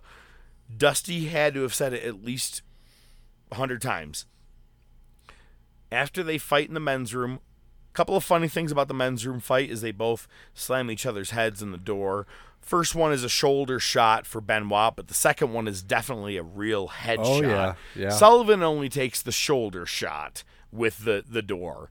However, fans have figured out, oh my God, that looks like that's our section, and everyone starts running to the bathroom. They only had a couple of security guards at first. They were not ready for the amount of people that were ready to come in there. Cops had to start walking in there. And then a lady walks in there. Good for you. Good for you. She got front row. And you know, for her, I bet you she's like, yo, yo, let me get in there. And everybody's like, yo, that's smart. Let's get the woman in the men's room. And they called out, there's a ladies in the men's room. Dusty was freaking out. And then they get out of there. They go back into like the just the regular arena uh hallway there from section to section. And Dusty with probably one of my favorite Dusty lines of all time. Hey, go to the men or go to the ladies' room. Let's see what it looks like in there. okay. They got candy machines on the wall, Dusty. Yeah. oh, God. So the match makes its way back down to the the actual ring. For a falls count anywhere, the match ends in the ring. I, I hate when that happens. But Anderson comes down to the ring. Arn Anderson. Now he's been heavily on Kevin Sullivan's side throughout this whole feud. He gets there, pulls Benoit off in a real vicious manner, like grabs him by the head and pulls him down hard. Says, wait. Okay, go. And they both beat the shit out of Kevin Sullivan. The crowd pop for this was so awesome. They were like, oh shit, he's not here to stop it. They're, they are the horsemen. So now we're seeing some strong horseman shit go on right now. Um, and, and it's followed up by and a killer. I wrote it. A killer Arn Anderson promo with, yeah, Mean Gene, with Flair, the girls, and Benoit. And he said Benoit is horseman material. And just the way Anderson spoke, god damn, I, I think that he is an underrated promo guy. He is, definitely. Because when you listen to him talk, he doesn't have to have fancy words. He doesn't have to have huge threats. He's just solid. Doesn't have, his scream is a whisper scream or whatever. But just listening to him, I was like, I for the last several weeks with Nitro, Bash, just hearing him, I'm like, he's really, really good on the microphone.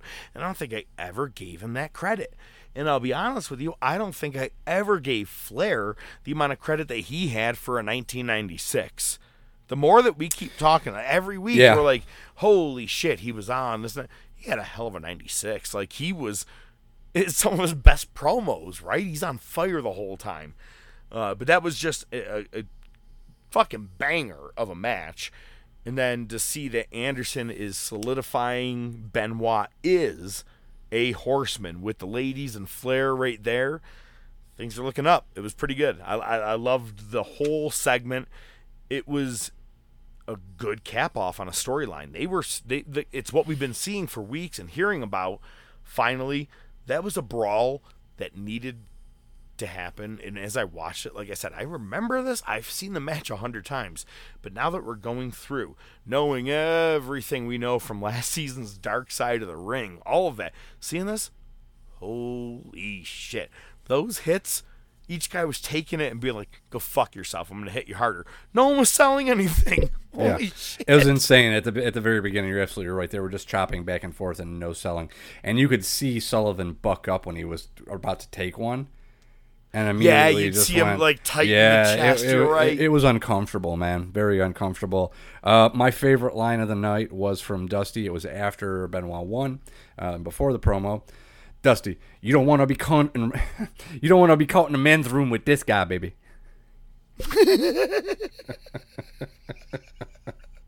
Oh my god, can that be the new opening to our show? and now, ODM. you don't want to be caught in the men's room with this man. I won't do that to you, but goddamn, that's really funny. I, I think I may have missed it. I don't think that I actually heard him say that. I think it was right after the pop, so you know the crowd was pretty juiced right then. So they were. It was especially yeah, all of it. But that was wow, good stuff. What did you think of the next match? I fucking loved it. Uh, so this is what I wrote. I wrote Lord Steven Regal versus Sting, some kind of special match. They all are.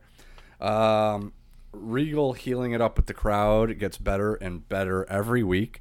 Um, there was a guy on the hard cam. A, a lot of people in the front row were jaw jacking with Regal throughout the match, but there was one guy on the hard cam that I noticed that had a rubber chicken. Yep. I'm glad you saw it too. Caught that. Yeah. Yep. I caught. Yo, yo I look for shit like this. That's what this show is about for us. I'm reliving the Nitro and Raw days. I'm gonna watch wrestling, but I'm also gonna see what did I miss in the crowd. Rubber chicken. Yeah, makes sense. uh, I think the storytelling in this match was excellent because the story was Regal is really good and he can hang with mm-hmm. Sting, but he's not resilient, and Sting is, and Sting's going to come back and, and take the win, which he does with a Scorpion Deathlock. I don't really have much more to say other than that. I wrote 20 minute classic. And I mean classic as in it was just a wrestling contest. Mm-hmm. No hoopla, no I previously cut your hair, this, that, none of that. It was just a straight match. And how it ended was great. Stinger goes for the, the Stinger splash.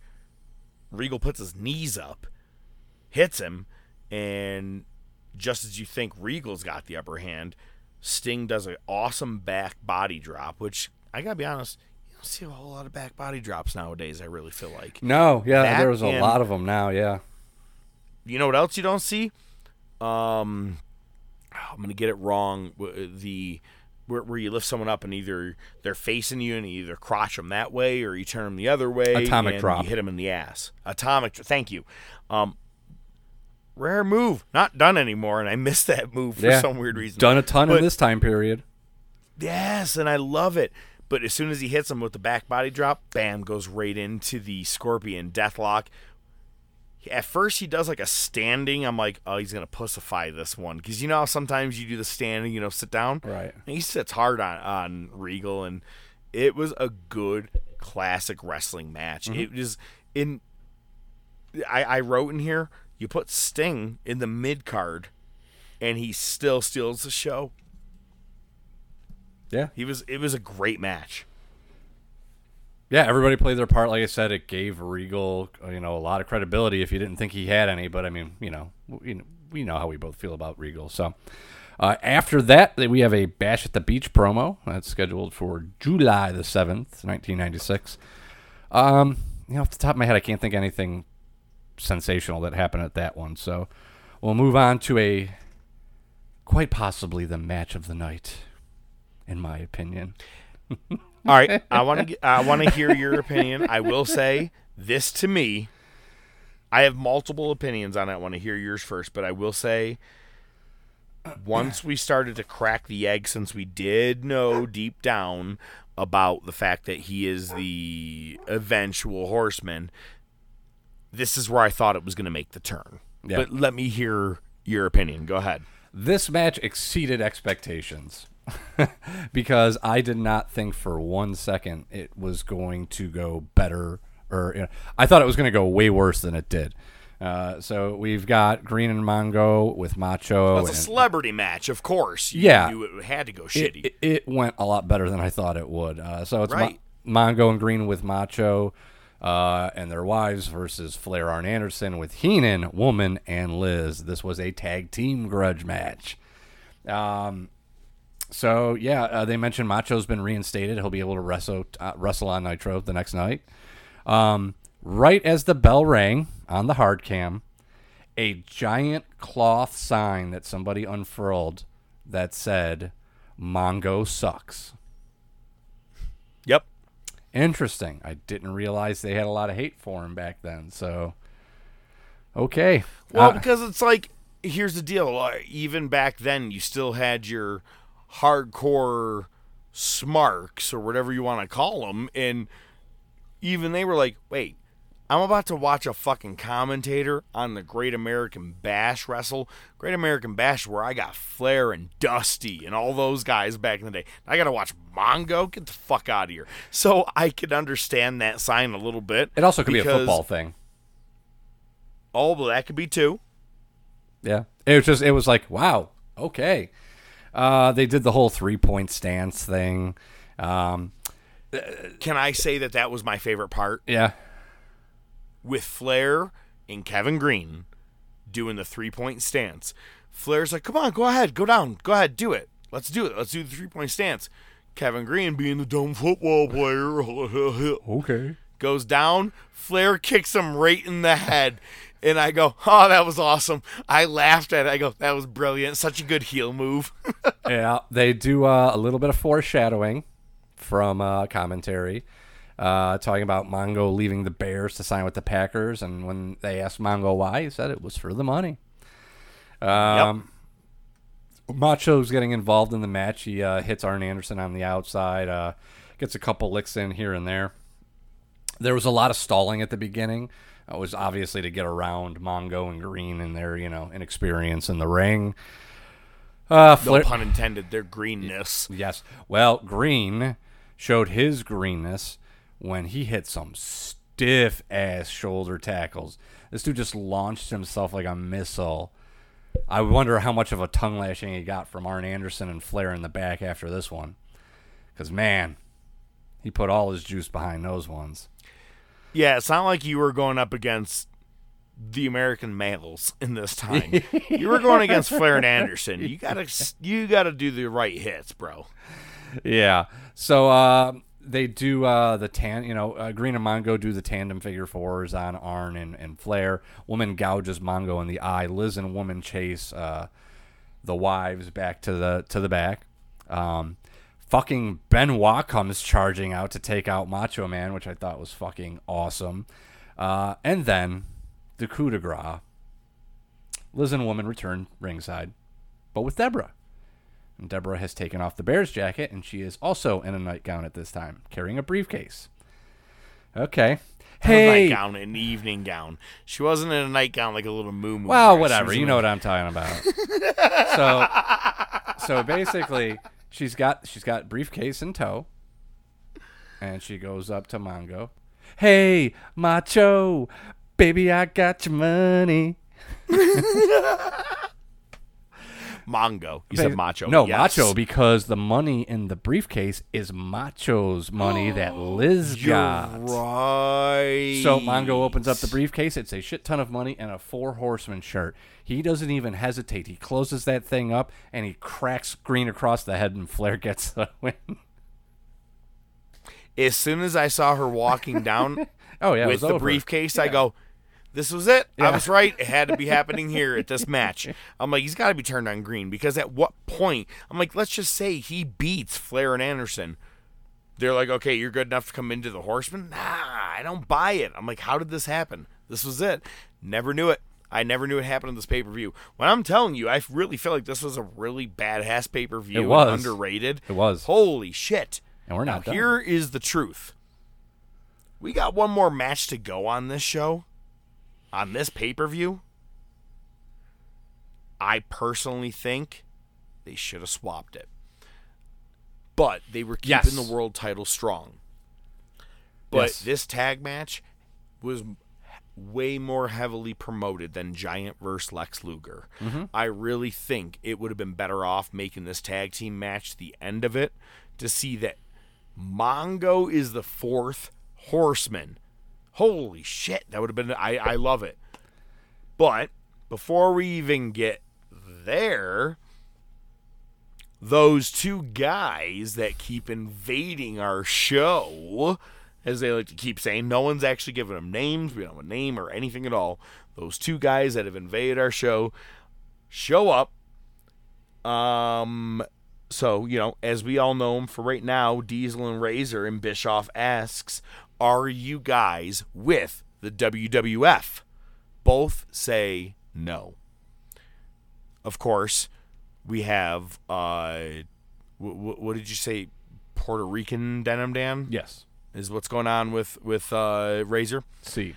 And Kevin Nash is wearing his best truckers stripe shirt. The don't know, logo on the it looked like it was a name tag.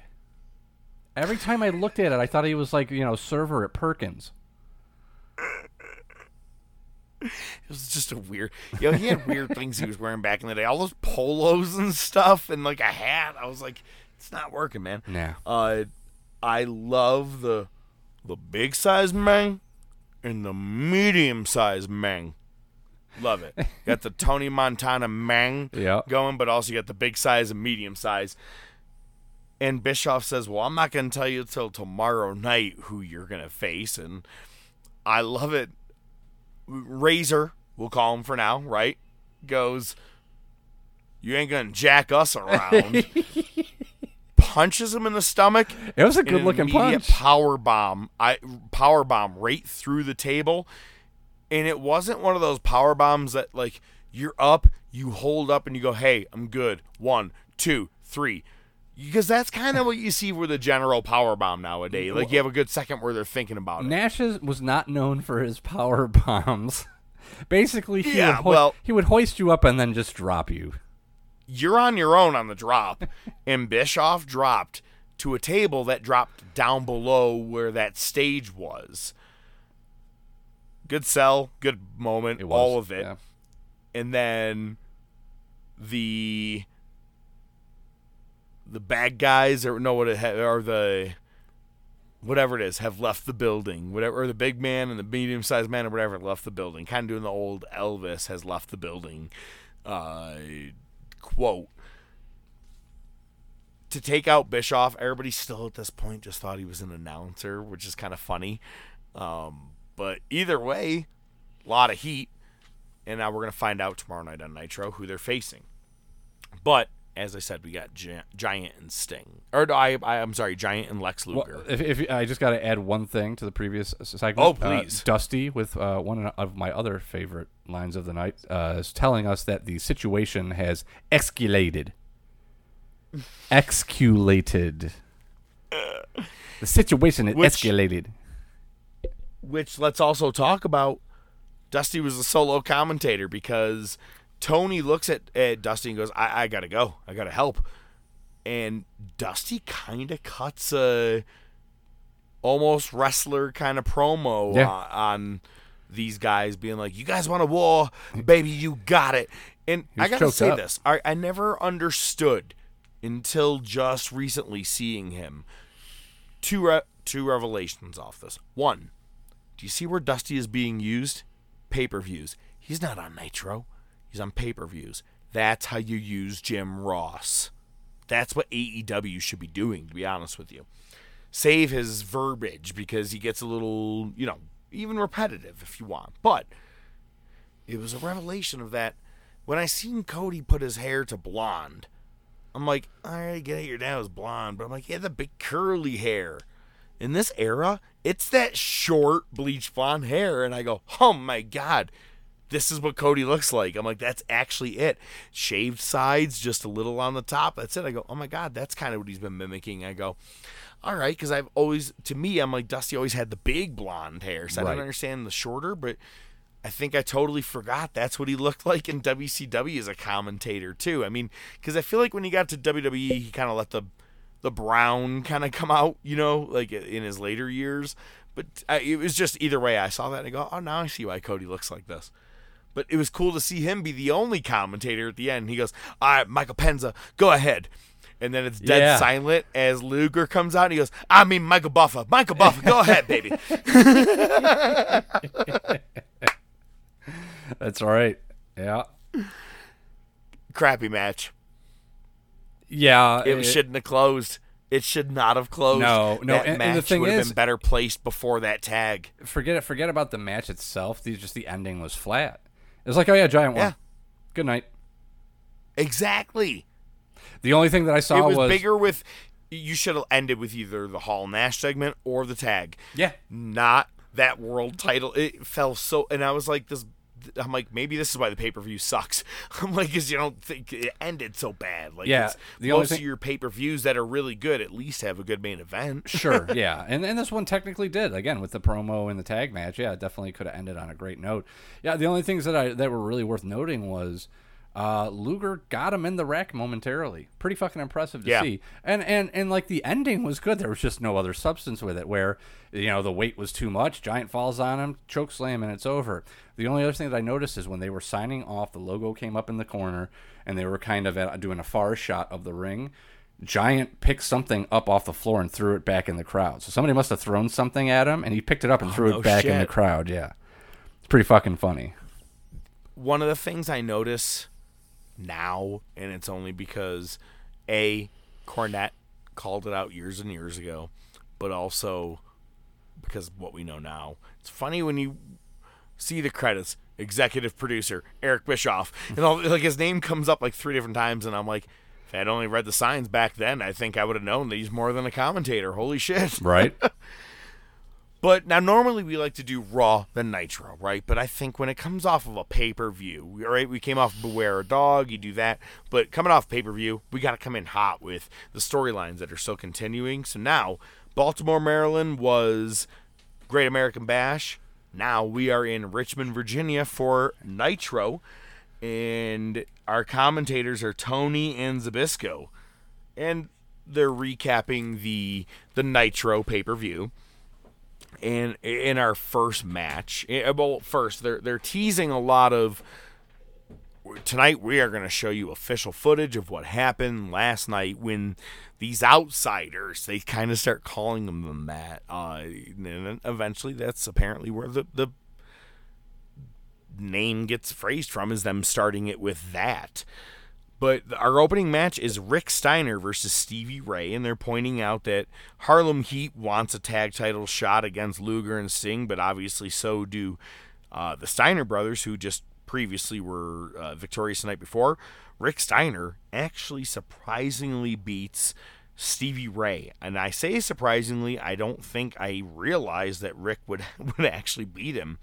As soon as the match is over, Booker T shows up, gives him a uh, a kick right to the side of the head. Scott shows up, a little bit of a, a melee going on there.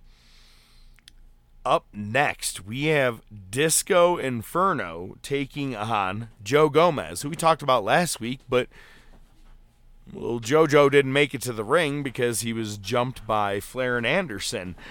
But I, I gotta say, Disco Inferno, dead on with their with his Tony Manero uh, gimmick.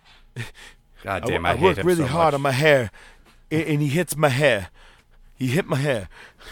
You want to know what my note for this match was? Disco's a clown. Yeah, well, enough said. Tries And to get heat, won the nobody match. cares. Exactly. It's just it's just a total rip off of Saturday Night Fever, man. Like it's it couldn't be any more being Tony Manero. So you got uh Mean Gene backstage, shocker, with with Ric Flair, Liz, Woman, and Deborah. And Deborah saying, obviously, Gene, it was for the money. And Flair saying, you know what, we got the four horsemen, baby, and we're reunited, and it feels, woo, so good. My favorite Uh, is that woman was uh, once again feeling up Gene, and this time Gene takes action and swats her hand with the microphone. Fucking and hilarious. says, will you stop it? Because she started grabbing his tie and choking on him. Oh my God. She's obviously, you know, I'm sure, of course, they talk about it ahead of time. It's the plan, but the fact that she doesn't even crack a fucking smile, he plays it off that he's kind of really intimidated by her. And she has just this smirk on her face, like, hmm, you're my pet. And I'm going to keep fucking with you in any way I want to. She's like, it's so good. And I love it. And oh my God. In, in the way Flair, he goes, because I have Deborah. and he goes, I got woman, oh woman, will you marry me? Woo. And he goes, and I got his Liz when he starts kissing her arm again. Oh my God. It's, it's his best shit. It's some of his best shit. I love it. and this is why this this exact promo is why I'm saying it's so like this is the best I feel like that I'd ever really seen a Flair. He was on fire week after week in his best heelish. I mean, I know that he had it in the 80s too, but I'm saying like Sure. this is some of his finest work. He was on fire. He's surrounded by three gorgeous women. I'm like, he's a fucking pimp in 96. But then in my mind, I go, all right, Nitro becomes real big, right? Where does he go in this line? Because I obviously know that what's going to eventually take over. I'm like, and you know that he has some heat down the road in real life with Bischoff. And now I can see probably why. I'm like, yo, he was your hottest heel. Look what he was doing at the time. And then you're like, NWO, that's it. That's everything. Pretty much, pretty much one trick right? pony. I'm just saying, like, guys, yeah, I look at it and I'm like, it, Flair was, I, again, I keep saying it, on fire. Every week we keep saying his promos are the best. We're like, what outlandish thing did he say this week that was the best part of Nitro? So, um, but yeah, then w- we will talk about the rest of the card here. Benoit and Anderson took on the American males. Um, first of all, Benoit, did you see he had a shiner on his face? Is it real? I don't know. They didn't look that banged up at the end of the match, but that doesn't really Kind of what I was thinking, but true. I don't know. Just I, I'm I a couldn't mark. tell if it was I'm a mark, so I don't know. Yeah, okay, fair enough. yeah, I am obviously by birth. But uh, let me ask you this question. Before I talk about this match, one thing I that we talked about recently, we talked about uh, Marcus Bagwell, Buff Bagwell, being arrested in Cobb County. We talked about Boss Man, right? We made that joke. Can, did we happen to mention the fact that he looked like basically now Al Snow? He Yeah, I can see like it. I can see it. right? I just just want to bring that up. But of course, Benoit and Anderson go over in this match, no doubt, no problem. The next match we have was a Bubba uh, Rogers versus John Tenta rematch from the night before. Loved everything about this segment. I got to be honest with you. Jimmy Hart gets involved. You got the megaphone, all that stuff. Tenta, you know, going over, but Big Bubba starts beating his fucking head in with a loaded sock that looks like it's a baseball in there, right? And he is bouncing it off of Tenta's head hard. Yeah, he cracked him. Yep. Then lets the knot go, and it's all coins. Well, he's holding the coins basically when you see it. The, the, the tennis ball stays down at the very long end of that tubular sock, and it was sectioned off with the coins being at one end. Right. But cool segment, man.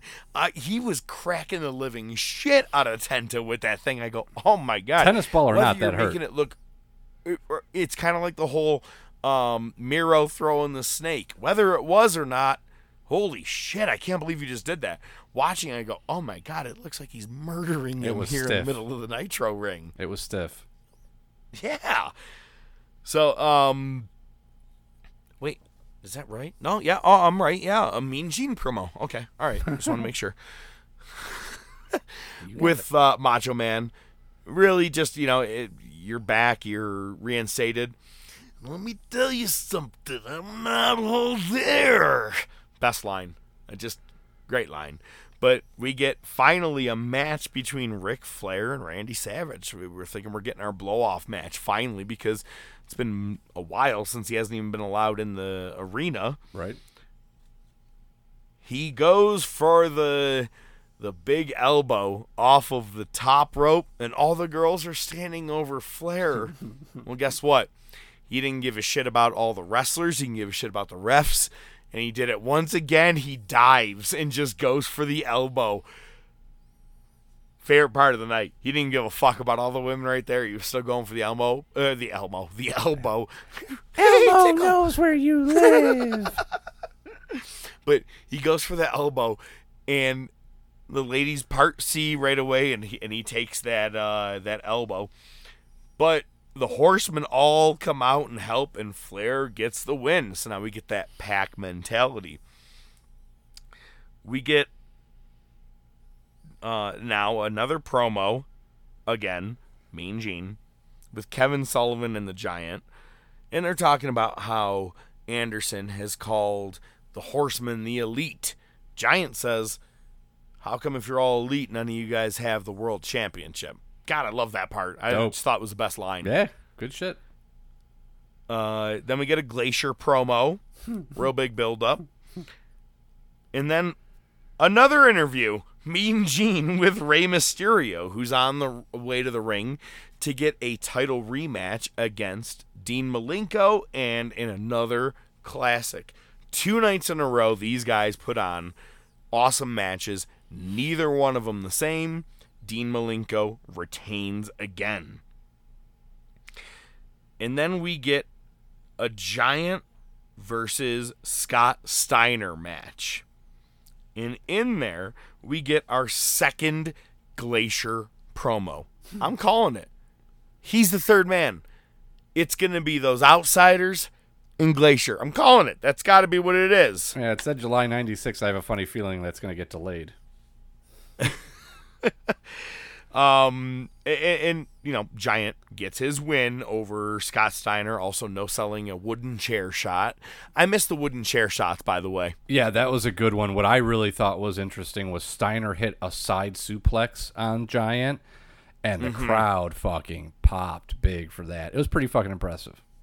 Like they almost thought he was gonna pull off the victory. Just him doing that was enough, you know. I think you know you Yeah. hadn't really seen too much of that yet, so and and now Mean Gene goes. I was in with the director the director board meeting, and uh, it was a very big executive meeting. Dude, you have been doing so many fucking promos. Kiss my ass that you were just coming out of that meeting. He said he just got out of the meeting. Yeah, right. That made me laugh. But six names have been drawn that will be the possible three versus those outsiders. Now that they now we keep calling them, that's the second time tonight we're hearing it. Yep. The six names are Hulk Hogan, the Giant, Ric Flair, Lex Luger, Sting, and Macho Man Randy Savage. And the latter three are the ones that are the ones that are pulled from a hat. We got Sting, Luger, and Savage. They will be taking on the Outsiders and Glacier, I assume, at the uh, the Bash at the Beach pay per view coming up in July. I don't know whoever the third man is going to be, but they talked some shit uh, the night before. By the way, they said, "Are you going to give us the Nacho Man? How about the Huckster?" the huckster. Love the Huckster. So, all right, man. I ran down Nitro. What happened with Raw? All right, so this is the King of the Ring Go Home show. Uh, watched it last night with my son. Uh, so he's 12. He knows a little bit about modern wrestling. I kind of keep him updated every once in a while, but it was cool for him to see some old shit. Uh, but with some people Is this that the he one was that's old enough now to be our DD? no, this is not. This is the Oh. younger one. So yeah, that he's too old. Uh, yeah, he's that's, he's too cool for that, you know. So. Uh, so Raw starts off with uh, King of the Ring quarterfinal match. It's Savio Vega and Austin, part three. Vega has won the first two matches, which both have been strap matches, which there was only two because of the weather at the pay per view. Um, Austin gets the win, in case you didn't know that. And this is the first time we see the Stone Cold st- Stunner on national TV. Perhaps it was done at a house show. It probably was prior to this, but up until now, he's been using the Million Dollar Dream. This is the first time we see the Stunner on TV. So pretty cool, pretty momentous. Didn't even know that that was the match that it originated in. That's crazy. Yep, and they sold it well. It was an immediate one, two, three after that. So uh, after that, we man has his breaking point. Yeah. it's been a while, so I'll give it to you. Uh, we got we got a promo for Undertaker Mankind coming up uh, this Sunday, so that should be good. Uh, next, we had another quarterfinal match. It was Mero with Sable versus Owen Hart. Owen still got the uh, cast on. Uh, Austin's on commentary, and this is like the first time we get to hear him actually kind of cut a promo. So, again, very important night, I think, in, in Raw history. Uh, during the match, Yeah, they do I mean, tri- that's the beauty of wrestling. They they can't get that from you. Okay. Too soon? Yeah, I I, I can at you. Uh, they do a tribute to Dick Murdoch here. Uh, Owen attacks Mero after Mero wins. My Owen, he's a chicken. He tried to attack my bad arm.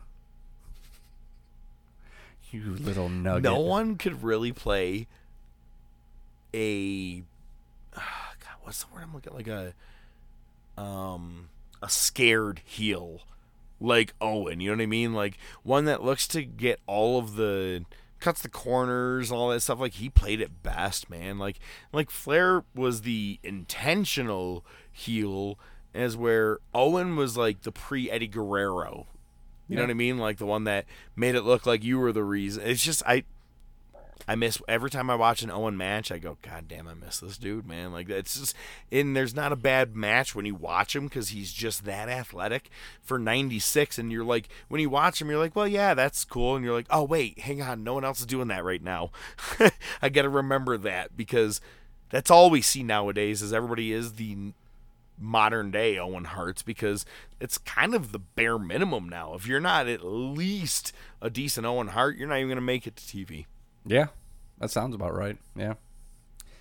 Um, so after Mero gets attacked post match by Owen, King's trying to say, and you know, I'm sure he purposely missaid it, uh, but he said, uh, you know, Mero. He's trying to say Mero's going to need resuscitation, uh, and what he says is, uh, Mero's going to need artificial insemination. and then he repeated it a couple more times, you know, just in case you didn't hear him. Yeah, totally meant it by So- accident. right. So, uh, Bulldogs in ring with Jim Ross and Diana. Uh, cuts a promo. HBK comes out. They brawl. Hooray. Uh, we get an ad for the Superstar line teasing five new superstars coming to the WWF. Uh, then we get the awkward Lawler King Wait, of the Ring. how many? Five. Yeah. Do you know what that is? Fake It's Diesel. their fake counter. Razor. Exactly. But it's their counter to be like, well, you think they have people. Wait till you see what we have. And then uh, tomorrow morning, Tuesday, what do we have? well, we got Justin Brad- Bradshaw. All right. Yeah, pretty much. Uh, Aldo Montoya was in the ring. Lawler just decides to throw his headset down, go into the ring, take off his coat, and be in wrestling gear, and cut a promo on Warrior, and then beat down Montoya. Okay. It was just incredible. It was awesome. Yes, I you love doing it. I know. I'll give it to you. uh, Jake Roberts' music hits. Lawler powders. Uh, they do a spot for uh, the Special Olympics. Um, you know, carrying the Olympic torch was pretty cool. And then we get the Brian Pillman contract signing promo. Wait. Was that boy in the promo? No, this was for people that won real medals. Oh, got it. Uh, yes, but Brian Pillman, dude, which is funny because they make a mention of him. By the way, I, I, I Mm-hmm. They've been talking about him for several weeks. Well, no, but they, how they said that uh, he's a scaredy cat, ran off, and that he's not. He can't hang where the big boys play. They mentioned it, of course, during the the Pillman, or I'm sorry, the Sullivan and Benoit Right. match, and it was during that match that I actually thought to myself, I go, I wonder when Pillman's gonna show up in WWF, and here it is. The next night they tell you this, which is so great. Yeah. So just uh, eerie. It was almost very eerie, especially knowing now everything. So um, after that, we got Gold Dust. yeah, versus- post the the the accident, all that Oh, yeah. shit. You're like, I no idea. And he was on crutches, you know, at the he had the crutches Yep. there, you know, at the podium. So yeah, it was weird. Uh, I can't say this is the greatest main event ever. Uh, it was Gold Dust versus Jake Roberts. Harvey Whippleman is the referee. Excellent. Okay. Uh, they do another excerpt from Jake's interview, uh, like on that one show. I forget what it was called. We talked about it last week. They did an excerpt about it where it talks about him trying to get clean and everything. Uh, and this one was him talking about, uh, I think, going up against Gold Dust. And it was a really great segment because it was just Jake saying, you know, I may not be as fast as them, I may not be as strong as them. And he laughs and he goes, I may not have as much hair as them. He goes, but I have experience. You know, it was just, it was a really solid, like, promo. It wasn't too sappy, uh, but it was a very baby face strong, confident promo. And then it comes back. He was very rehabilitated at this time. Yes. Well, then it comes back to Vince McMahon, who's like, "Yes, and Jake uh, speaks on about his drug abuse," and uh, I'm like, "Way to ruin it, asshole!" It was horrible. Like he just he shit all over Jake. It was this really heartfelt promo, and it's just Oh like, my eh. god. Look at man, this isn't shoehorning in. I'm kind of personally doing this. What happened to your career? Owner fucked me. kind of like lawyer fucked me. Like that right there, man. Like trying to be a good man, trying to get better. Well, Jake was a drug addict. Holy shit, dude. What happened? Owner fucked me. I'm innocent. It was it Just like was everyone else in here. Uh, at one point, uh, Vince teases Marlena's photo shoot in the WWF magazine. Uh, King spoils. I this- no no no, the WWF Raw Ah, magazine. It was a new magazine, and let me tell you something. I don't know if it sold like hotcakes, but I bought one. I bought the Raw magazines because I was a very very big subscriber at the time to, not subscriber like I would get them in the mail, but like I would just every you go to Wegmans. There you go. There's a little name drop for There us. you go. You All go right. and get uh you go to the magazine section, get this, you know, new WWF magazine. But then when Raw came out, it was supposed to be an edgier magazine. Oh, yeah. Like the show was edgier itself. Um and they had spread outs of like Marlena basically with gold dust gold hands over her nipples and that was it and she was naked everything else. All right. Same with Sunny, things like that. So, yeah, I want to bring up that that's why they, they were trying to push for the edgier time with that magazine. That was raw. All right. Just the way Vince liked it. Yikes. I, I can't do uh, Old Dirty. I can't uh, imitate that. Maybe you can put a bumper in there or something. I don't know. Uh, King randomly. no. Nah, no, we don't need that. That's blasphemy. That's, That's- rule number that's- one. No yes, bumpers. Go ahead. okay. The other, rule, the other rules you learn as you go along. Uh, King just randomly spoils the ending of Mission Impossible. I don't know why. He just starts talking about the Did he re- movie, I- the movie Mission Impossible. Yeah, and he literally just explains the whole ending. And I think it's right around when it came out, which is fucking hilarious. Uh, and oh, then, I didn't even know that it just came out at that time. So may, I was just I could be thinking that was wrong. just talking about Yeah. it. Uh, and then he says, well, uh, no, that seems about right. You're talking about the Tom Cruise Mhm. original Mission Impossible. I think you're right, and that's isn't, isn't Ving Rhames in that? Ahmed Johnson played a role in that movie. Yeah, I think so.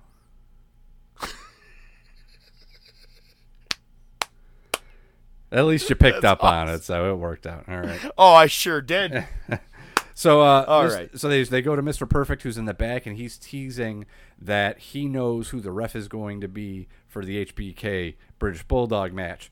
Meanwhile, Marlena slides some glitter to Goldust, blinds Jake, hits him loaded fist, gets the pin. After Whippleman counts the pin, he sees the glitter, reverses the decision. Jake gets the win, hits a DDT on Goldust. Everybody goes home happy. But wait, there's more. Backstage again with Mr. Perfect, we got Jim Cornette there, and he is talking about you need somebody who is not only, uh, you know, courageous and can take bumps from other wrestlers and has integrity, but you almost need a perfect referee. So Mr. Perfect will be the guest referee for HBK and British Bulldog at the King of the Ring. So, again, does it not seem like I, I, I know that? all right, all right, You know what? We'll say it. Night Wars. It's over. Okay, we did it for today. All right. Now let's talk realness here. Does it not seem like they're not gonna put Vader in the main event? Does it not seem like Perfect should be fucking Michaels over, and that should be your main event of SummerSlam? I really feel like how do you not go that road? To me, that would have been the best probably SummerSlam main event you ever had. I really mean it. And if even if Michaels just retained over Perfect, it would have been a, an amazing match. What the fuck happened? I can't wait to see what goes on. To be honest with you, because we already got the the stare down at the one entrance during. Uh, yeah, that's my point. Yeah, exactly. But where, exactly. Yep. So that's why I was like, this has got to be where we're going with it. But it's not, and it bothers It's me for I some know. reason. I don't know why. I'm like, I want to rewrite history. Instead, he just makes poor Leon cry. Boom. Ladies and gentlemen, it's now time for. Best there is,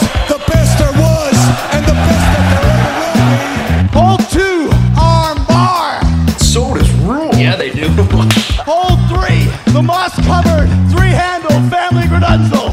it's me, Austin. Just when they think they got the answers, I change the questions. I did it for The Rock.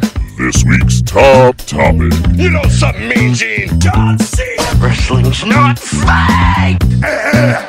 the Rolex wearing what? Diamond ring wearing what? Kiss stealing, woo, wheeling dealing, what? Limousine riding, what? Jet flying, what? Son of a gun, woo.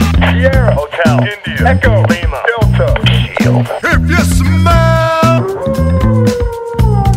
The following ranking order and final decisions are a completely bias based order, based off The Professor and ODM made it. And as always, they like to let you know they have not worked in the business, but have been lifelong invested fans, much like you, our listeners. With not only their opinions involved, but with countless amount of hours of research done each week, they make sure to provide proper facts and history to back it up. However, they do know that your opinion may vary from theirs. If there is anything you want to chat about, bring to their attention. If there is something they missed or forgot, or you just want to let them know they are out of their freaking minds, feel free to shoot them a message on Facebook or Twitter, or email them at the top of wrestling at gmail.com. As always, they do appreciate all feedback and continued support. At the end of the day, they want to make sure that you do see the best of the best before you die. And now, this week's top topic. I want to talk about the top 25 feuds right now. Not tomorrow, not the day after, not after breakfast, not after CSI. God damn, I'm so mad I could just throw this rock through that poster of David Cassidy. Little mix of everything for you, my man. no, I appreciate it, and my apologies for being a little late. Forty years I've been asking permission to piss. I can't squeeze a drop without say so.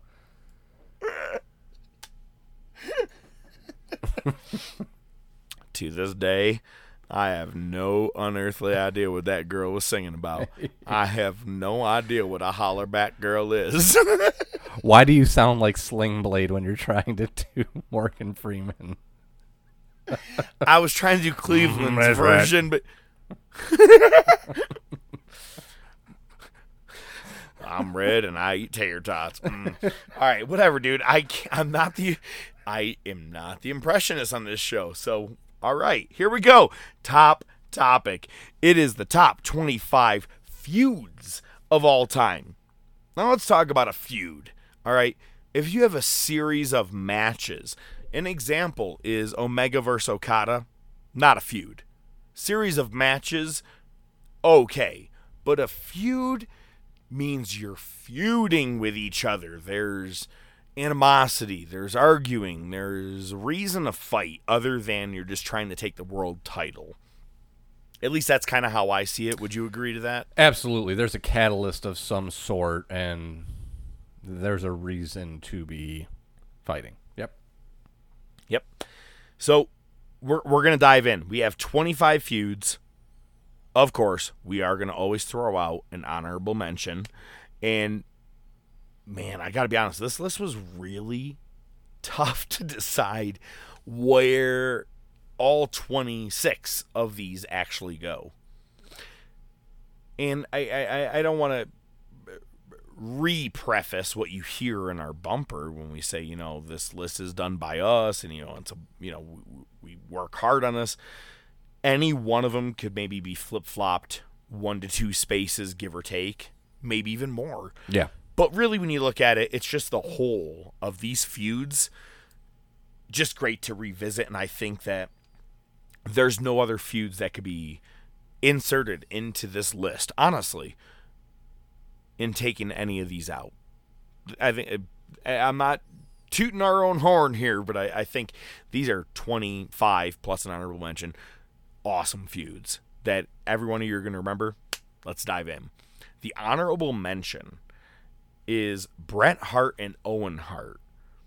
This went on from 93 to 96. 93 is when at the Survivor Series, Owen was the only one eliminated from the Hearts versus Shawn, Mike, Shawn Michaels and the Knights.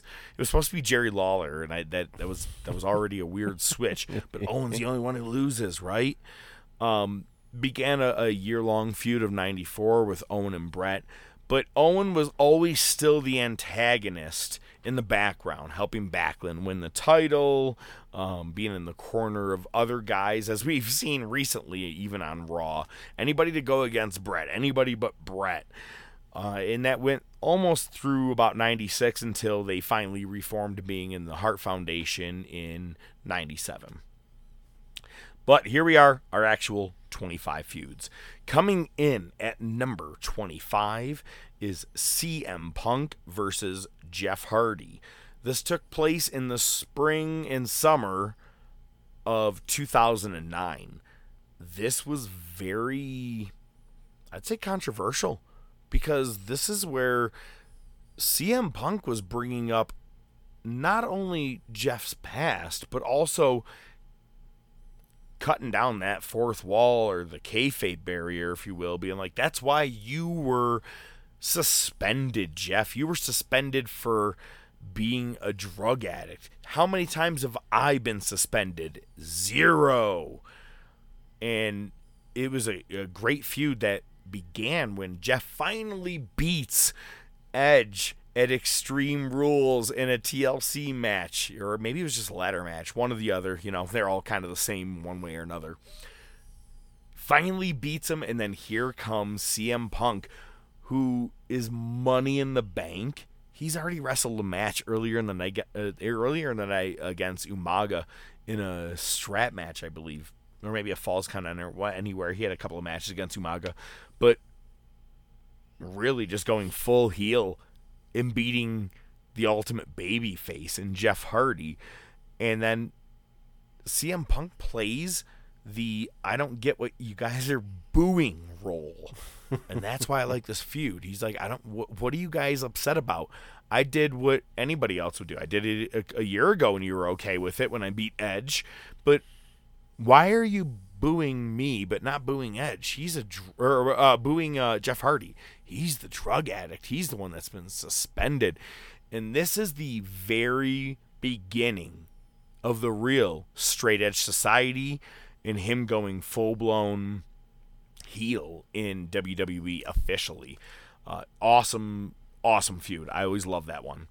Number 24, The Undertaker versus Batista. That may surprise some people that that's in there, but when you go back and look at the year of 2007 and you look at SmackDown, your biggest feud really was the world champion Batista and Undertaker. And then after that match uh, at WrestleMania 23, it was Batista chasing The Undertaker to get his title back. It, it was just a, a, a great feud because one of my favorite things was at it was either No Way Out or the Raw after No Way Out. Undertaker has just won the 2007 Royal Rumble, and now he's officially going to choose who he wants to face at WrestleMania. Is it Bobby Lashley for the ECW title? Is it Shawn, or I'm sorry, not Shawn, uh, is it John Cena for the WWE title, or is it Batista for the world title? Teases each man and then gets right in Batista's face, does the dead eyes and the slice across the throat.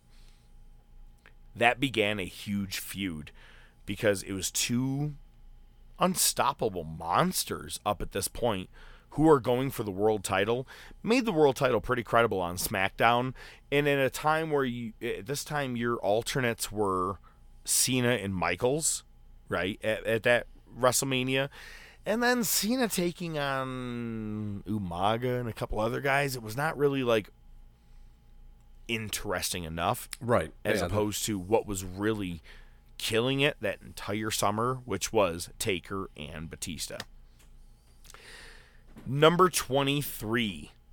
Oh, you want to talk about a? It's almost the same as watching uh, Kevin Sullivan and Chris Benoit right now, right? Pretty much. Summer of 2005. Edge is your Money in the Bank contract holder, and he's walking around with Lita, and we keep seeing Matt Hardy show up on Raw every now and then, and you hear him saying, Adam, you screwed me. Who the fuck is Adam? Well, Adam is Adam Copeland, who is Adam Copeland, who is Edge. they were trying to blur the kayfabe lines. I loved how he did it, and he even said things like, "You could see me this weekend at Ring of Honor." Hand to God, first time I ever heard of Ring of Honor in my entire life was hearing Matt Hardy say it on Raw. Wow. I thought that was that. kind of yeah. It was. I thought it was very interesting, um, and the whole basis of this is the love triangle between Edge and Lita and Matt Hardy. I still there's a lot of things I don't get. You fired the guy that got screwed over, and then even more so, you had him lose the storyline. If you watch this entire feud play out, Matt still looks like the dope. Edge still looks like as I had to fight off the ex boyfriend. I still got the girl, still got the money in the bank contract. And I sent you packing a SmackDown. Just, I found it to be a very odd feud. It was. Uh, from my memory, they almost painted Matt like the uh, stalker, creepy ex boyfriend. Yep. With, uh, what was that? The Byte This, their online telephone in kind of thing where he calls in and starts breaking down the relationship with Lita, keeps calling her Amy. He's like, Well, you cheated on me, Amy. And it's like, Oh my God, bro, get the fuck over it. Like, there's other girls out there. It, you're right. It really did make him stalkerish. That's. I don't think I ever really. Yeah, I like. I'm not super. Ex- yeah, this was kind of like I'm, I'm, you know, familiar with the feud, but you know, anytime I've watched anything regarding that particular feud, it, it, was, it was, they they made hard Matt look so ineffectual, like it was, you know, it. it I'm gonna tell. I, I'll give an allegory. Imagine somebody who ha, you know lives in a house, married, and has a friend that lives across the street. Then he gets divorced from his wife but he still wants to hang out with his buddy. So he goes over to his buddy's house. And every once in a while, he kind of just creeps out front and just stares across the street at the house that he used to live in. That's what they made him sound like. And then they just Why just. are you telling my story to people? Nobody would have known if you didn't say anything. um, no, you're right, man. I, I, I, I think I actually took the tugging of the heartstrings of Matt, where I'm like, that's pretty fucked up because that you know we're boys, we're wrestling, we really we're, we're wrestlers, we you know we have a bond together. We shouldn't fuck each other's wives or girlfriends, and uh, you're out hurt. Don't worry, I'll take care of Lita. yeah, it with the mega powers. And man, it made Edge look so bad at the time. Mm-hmm. But what better heat if you want to be a heel? He was like a half-ass heel up until this moment. I think he was a heel because he had the the feud going with Benoit just prior to this, where they were tag champs and he didn't want to be with him, and he was trying to be kind of a heel because he felt he should have been having the world title shot over Shawn and over Benoit. All this stuff at this time in late 2004 that when this all came around, I'm like, yeah, he's he's an okay heel. But dude, as soon as this Matt Hardy thing happened, it was real heat. People legit hated not just Edge, but Adam Copeland. Mm-hmm. You don't get better heat than that. So number 22 involves one of the same men, Edge. And this is the time where he is fighting with John Cena. Throughout 2006 and 2007, they had a series of several matches to the point where Mr. Cena was involved, John's father, who I had the privilege of meeting at one point in my life, by the way. Uh, but they, it all capped off with just some. They it obviously first started with the very first ever cash in. No one expected the cash in. Everybody thought the cash in was going to be oh, uh, hey, I want to have my match this date. No one expected it was going to be right after someone got done with a match. Right. It was unheard of at this point. Well, and after Cena just had to beat. Say that again. It was the first one, so yeah, nobody really knew what to expect. Well, well yeah, that exactly. And after Cena beats five guys in the Elimination Chamber. Here comes Edge, ultimate opportunist. And that becomes the catalyst of who he is forever. And him and John Cena had a great feud. Rob Van Dam gets in the middle of it for a little bit there with the uh, the world title of that one night stand, which we recently talked about. But why did RVD win it? Edge. Edge was the reason because he came in with the Rick Rude style uh, trench coat and motorcycle helmet, just like he did back in the day in ECW. But also, these guys had a series of great matches at SummerSlam, and one of my favorite matches is a TLC at Unforgiven 2006. That's where Cena puts Edge through two tables from the top of a ladder before taking the title back. I mean, they threw each other in the water. All it was one of those Rock Cena type. Or no, no I'm sorry, not Rock Cena. I was going to say Rock Austin, Austin. type feuds. Gotcha. It, it was very. You could tell Edge was the vet, uh, the vet in the time, but Cena wasn't too far behind, so it was a really good matched feud. I, I just in the 2006 2007 era, I don't think there was anything better than that. Good call. Now we talked about our honorable mention was a brother versus brother feud. Number 21, just that. Undertaker versus Kane. 1997 to 1998. That's I mean, obviously 97 is where Bad Blood, that's that's got to be Kane shows up. Yeah. And we get several months of I won't fight you, Kane. I won't fight you, Kane. Royal Rumble comes, lights that motherfucker on fire in a casket. You know what? We're gonna fight, you little bastard. and they finally have their match at WrestleMania 14. They also have a match at WrestleMania 20, and and when I bring up that WrestleMania 20, they also come back and have a feud in before that actually in 2002 at SummerSlam they had a, a match where Undertaker takes off Kane's mask for the very first time ever, but he retreats and no one could see what he looked like. They did it purposely in the aisleway where there was very little lights and you could aim right back to the the dressing room. But one of my favorite parts of their feud, believe it or not, was 2009 and 2010. Kane buries The Undertaker, helping Vince McMahon get rid of him forever. Kane also becomes your Money in the Bank contract winner, and in the same night beats Rey Mysterio for the world title. And he spends most of the fall feuding with The Undertaker. They had Hell in a Cell, bragging rights, all these matches. And he made Undertaker his bitch. Undertaker never wins the world title off of Kane. To me, it was the ultimate uh, payback or thank you.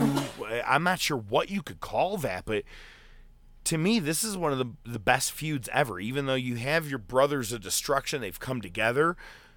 But when it came time to separating, they had some excellent matches. All right, so we had, you know, WrestleMania 14, 20, Hell in a Cell, all those. What, what what was your favorite Taker and Kane match? Do you kind of have one? Um, you know, I'm still a sucker. I wouldn't say this is my favorite, but I'm still a sucker for the, um, oh Jesus, why am I blanking out? The Inferno match. Okay, it's, it's, so it's, that a, it's a gimmick uh, match, but you know, It was in in your house, yeah, and you're right that, but but it was original. No one else did that before. Yeah, and it, and it fit for those guys. I mean, it was you know eh, that was Kane. That was Kane. All right, you know Undertaker, you know from Hell and all that shit. So I mean, you know it worked out. Um, the Hell in the Cell match uh, probably would be my favorite match. Um, again, it was just fitting. Um, yeah. But yeah, I, uh, there, there's no shortage. It was it was one of those things you didn't have to go out of your way to book this.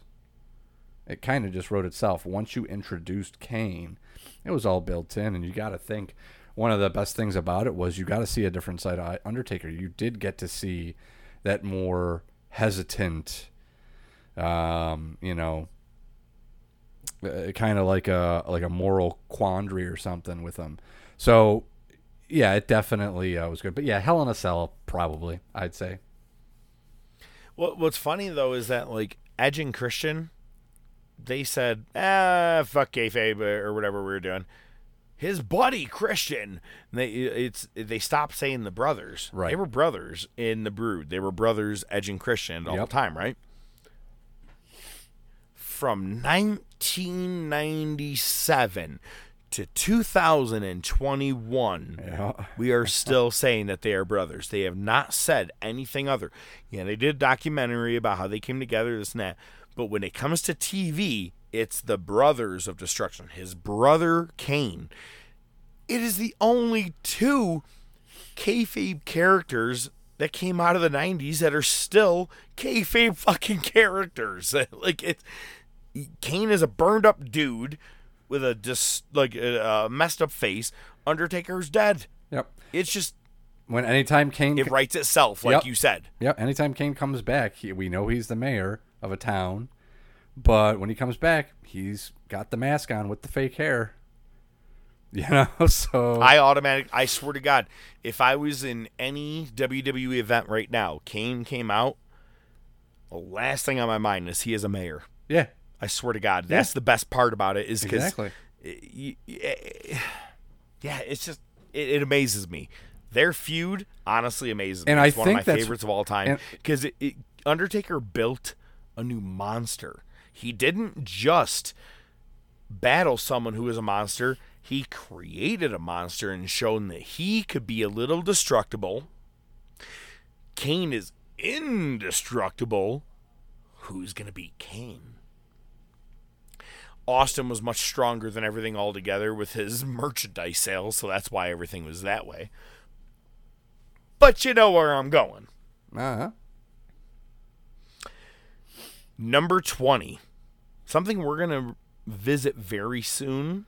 And I think I'm not going to spend too much time on it because of that fact. But we've talked about it several times before. DDP has given his entire career to Macho Man Randy Savage. He has said it over and over. The night that he took that diamond cutter, the night that he I got the pin over Savage, that's the night I was made. And so here we are. We're talking about reliving 1996 and they're sitting here talking about him being a homeless man. Okay, I guess it really was taking a, a a feud with Savage. But let me say this. Name one other man besides Savage who takes a feud and makes it as personal.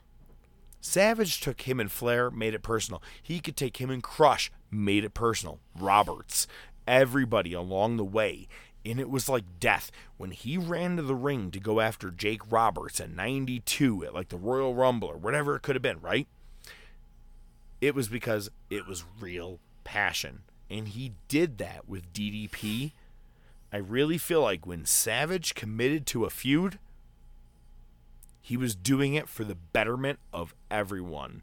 And the most feud that's talked about that never got to happen, he and everybody's heard of, he pitched him versus Shawn Michaels. And Vince shot it down multiple times, and then he said, All right, well, I'm out to WCW. Can make other stars. You know who we made? DDP. What do you think of this feud? Yeah, I mean, I think that's exactly what it was. I mean, at this point, let's be honest, this is Savage starting. Well, yeah, I mean, we're really starting to get towards the end. Uh, we're we're converting from Pimp Savage to All Black Savage. Um, but yeah, it- because you look at we like you said, you look at where we're at now with Diamond Dallas Page. He just won Lord of the Rings. Uh, they're trying to play the sympathy angle, even though he's a heel. Um, they're putting over the diamond cutter, so we're starting to get there. Uh, and, and it was a, a trilogy of matches ending in Halloween Havoc. So, you know, one of the best. We, we had it on top of our list for one of the best WCW matches ever. So, it's and one uh, of the best trilogies in my mind, Yeah. honestly, of all time. And- Absolutely. and a lot of matches, there's very few, unfortunately, that are actual just trilogies. Right? Even Omega Okada is now four. Four, yeah. Um, Hogan, Savage, all those guys, right? Well, I mean, we all talk about the Flair Steamboat trilogy, but they've had several matches in other areas, right? But Sure. This was a trilogy. These guys only really met on a pay per view for the main fight. The blow off. They may have had some nitro matches in there. I don't know 100%. I won't give or take on one end to the other, but I will say that main fight feel when it came to pay per view, they had three solid matches. It was 97, and it was one of the top feuds of 97. And that is actually going to the uh, Pro Wrestling Almanac that used to come out. That was one of the top feuds that entire year. It was hot, and it made DDP who he was. Later that year, he became U.S. champion. Several months later, world champion. Thank you, Randy Savage. Hell yeah. That's how I look at it. Absolutely. Next, at number 19, kind of the uh, same thing. Someone who's trying to build a star. At in 2002, we had Biker, American Badass Taker. But at the same time, and he's on SmackDown, but I, over on Raw, we have a guy who's dominating the living piss out of everybody, and that's Brock Lesnar. Once he wins the world title from The Rock, he becomes exclusive to SmackDown as Stephanie picked him up. And so now he's officially on SmackDown, and his biggest feud to come up is Undertaker. And they had, I think, two draw type matches. One was a Hell in a Cell, another one was like a just a no DQ match, or no, a, a chain match. And they, they had brawls, but it made Lesnar look like a beast, an absolute beast. Taker, in one of the very few times in his life, is a selling machine in throughout these matches. So you would think that's where it ends. No. This feud is going to get reignited in 2014, WrestleMania 30. What's funny is I remember so much about the build up to this that it's I remember Undertaker stabbing Yep. Lesnar's hand with the Yep. pen. He lit all the coffins or caskets on fire on the way to the ring. I'm like, yeah. Lesnar's done. And our mutual buddy John was at my house. We all watched this pay per view. And no one could ever forget that final slap to the mat of the three and being like, wait, what? what the fuck did you just do? Did you just make Undertaker lose to Brock Lesnar? What the fuck? Now, that boy didn't understand. Not that boy. Uh, John Boy didn't understand. Um, he's like, Do you think it was an accident? No, this was meant to happen. I can promise you. And everything Yeah. that's all fucking mighty, this was meant to happen. But it's funny because then, like months later, Heyman came out with that on the or the inside of the ring thing. He's like, "What if?" He goes, Yeah. what if all these things he goes and he just did it who's gonna tell him no who's gonna force him out of that three and i'm like well now you're really fucking up wrestlemania 30 for me i don't know But that's what he's good at, man. you know? yeah but then they had a match at summerslam they de- they even did another one at hell in a cell The uh, SummerSlam match is the one where he's got him in the Hell's Gate and Brock flips him off. But it was Yep. something. It was something weird, like Undertaker tapped, but the ref didn't see it. He reversed it into a Hell's Gate. Brock flips him out and passes out. And it's also the one where we get the very first ever undertaker with weird short hair looking at brock and does the ha ha laugh. It's like that it's like an infamous gif that i can't get out of my fucking head. I hate it. But that feud actually still ended up going all the way again into like the the late of 2015 so it's kind of a long feud that again when you look at it you're like 2002 could have stopped there but then you're like, well, back in the day, I was the only man that could tame you. Let's have a match on the big stage. I think the feud was very well done overall throughout the years. I mean, we know, we've talked about Taker showing up at the UFC when Lesnar Yeah. loses, and he goes, "What do you think? You want to do it?" I'm like, I, I even on a kayfabe level, bro. I think that was the wrong time to ask him that question. so well no well so uh, you know i've mentioned it several times you know uh, Calaway being on uh, joe rogan uh, and he brings that up and joe rogan goes like you know he says something like yeah i was there to pick a fight he's like oh you were there to pick like a martial arts fight with him he goes no what are you fucking stupid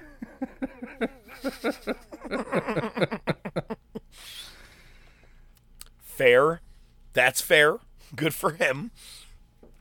Um yeah, it's just like I said, he made Brock look unbeatable so that anybody else he ever faced gave him the rub gave him the rub Yeah. he did it with kane Coming in at with number Brock. 8. Yeah, exactly. Let's see if he comes in anywhere else. Coming at number 18, Triple H and Mick Foley. Now this one has kind of spaced itself throughout the years. Throughout most of 97, and we're going to get there when we do our reliving of Monday Night Wars, but in the King of uh, King of the Ring in that tournament is where it really starts to kick off in 97. Then they have a match at Canadian Stampede and then Mankind just realizes Mankind can't cut the mustard, but maybe Cactus Jack can. And he shows up on Raw in New York City or wherever it was. It was somewhere like Philly or New York City or whatever it was. Right. It was like ECW country. And he had a street fight against Triple H, and that's where he pile drives him on the table on the top of the ramp right under the Titantron.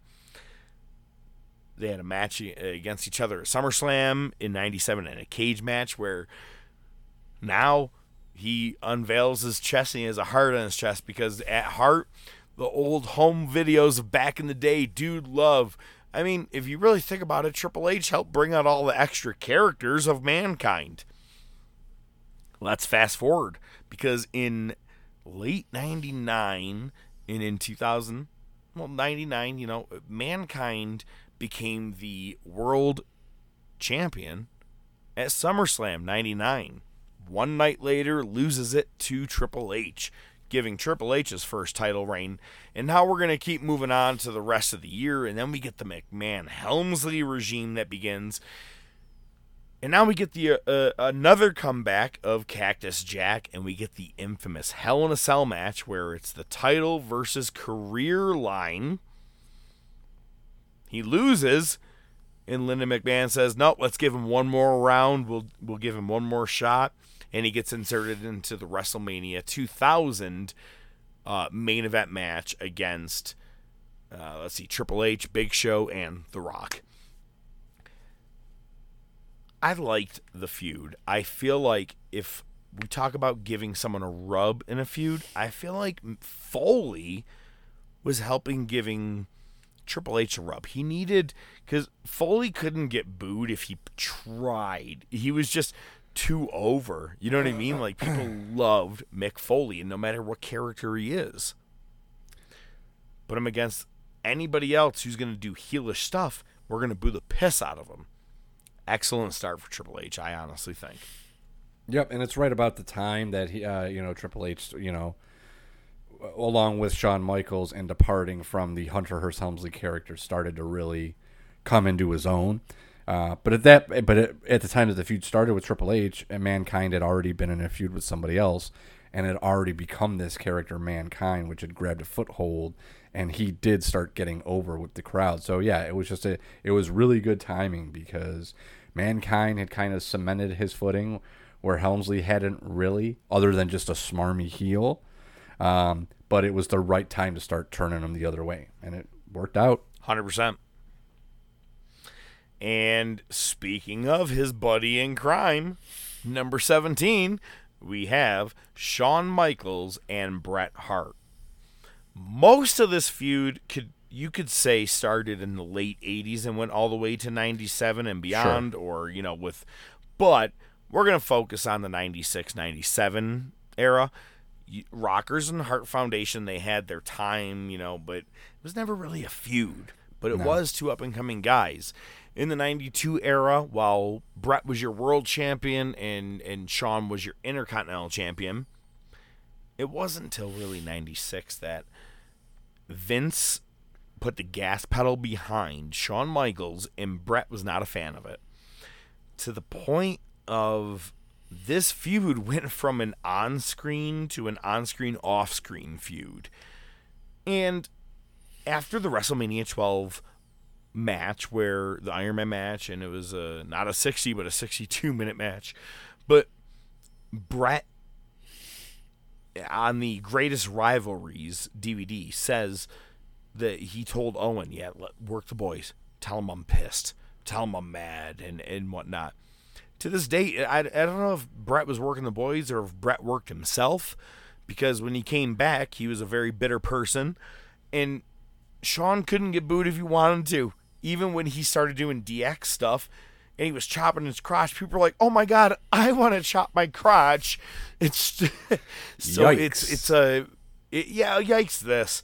Anyway, um my point is that when Bret came back, he started doing all these Shawn Michaels, you boy toy, and saying that you you posed for Playgirl. And we're gonna get there very soon, very fucking Yeah. soon in our reliving the memories here. But it's every chance he could. Bret was taking a shot at Shawn.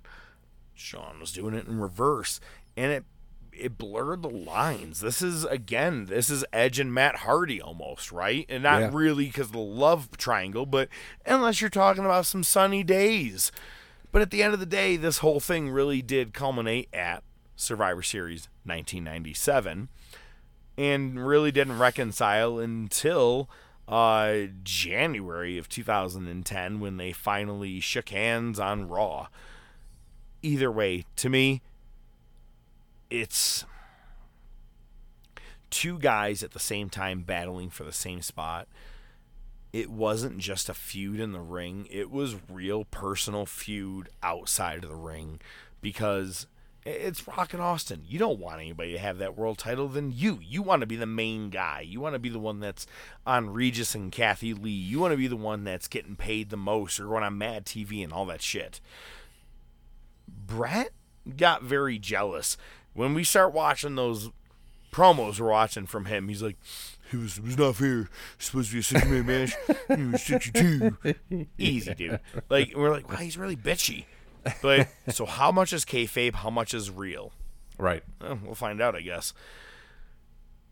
In uh, 1983, you have your very first ever WrestleMania. And you take your biggest feud that you have going at that time Hulk Hogan versus Roddy Piper. But, man, I don't know. Piper, we don't want him to take a, a, a pin and we don't want Hogan to lose his title.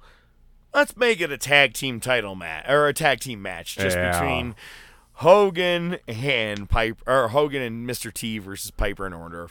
But prior to all that, I mean, these guys had they were selling out every arena. Hogan versus Piper. Each match ended in a schmozz every time. Whatever it was was bullshit. But it was the hottest feud because Piper knew how to get under the skin of not only Hogan, but all the Hulkamaniacs and all the rest of the fans. Piper, no one's like him, man. Uh, He he wanted to get s- almost like stabbed. I feel like like he's like if I get stabbed, I did my job in a weird way. Pretty much. And he did get stabbed. Yeah.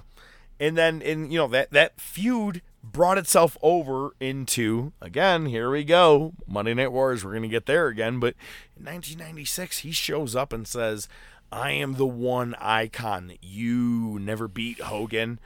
And they have a, a match at Starcade in '96. I'm I'm excited when we get there. Oh, that's gonna be a honestly. good I one. just one of my favorite matches. And they even carry themselves that match into 97, um, having like Team Hogan and NWO versus Team Piper, all different stuff. So Piper and and Hogan still reignite reignited their feud like 13 years later than you would have cared to see. But when it came out, you're like, nah, I could get down with this, man. It's still Piper. It's it, no matter what. At the end of the day, it's pros. That's Hogan and Piper. Number 15 is my first feud of all time. I've said it many, many, many times, but the very first feud I ever watched, it all began on the main event as the Twin Towers took on Hogan and Savage. The uh, Mega Powers and the Mega Powers exploded. And throughout 89 and 1990, it was Hulk Hogan versus Randy Savage. You throw Brutus Beefcake, Sherri, Zeus, Brother Love, all those people in there. Um, Buster Douglas at one point is a special referee. You got a lot of mix. You know, it was a whole solid year of a program. It was it was exactly what it should have been. You know, I, I've said it before that CM Punk was one of the only people I ever remember being a face champion and then turning himself heel while holding the title. Savage did that. He was a world champion, and then, whoa, whoa, you're touching Liz? All right, I'm a bad guy. Here we go. Taking out Hogan, takes him out in the medical room. Infamous moment we always talk about. And it's it's cool because Savage was a heel before, but I think because he was a smaller, fast paced guy, they're like, I think we got to turn him face. People like him. People are liking him too much. But Hogan made him a legit heel. I really feel the entire King Savage versus Hulk Hogan era really made Savage one of his strongest heel points of all time so that when he did go to WCW, anytime he was a heel, you bought it. Sure. Does that make sense? Absolutely. All right. It was easy like to swap him back and forth because the crowd loved him, but they yeah. knew what to do with him to make the crowd not love him.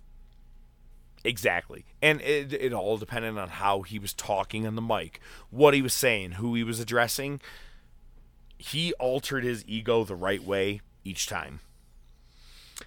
Number 14 is probably one of my favorite pro wrestling feuds of all time. I say pro wrestling as in not just wrestling, but just more talking mat classics. There's like seven, eight, nine matches between these guys that are on pay per views alone. It's Kurt Angle versus Chris Benoit.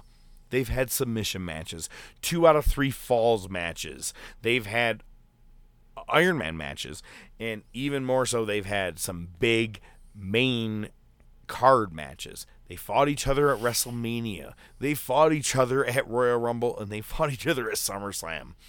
What other feuds can you say have touched all those in different years?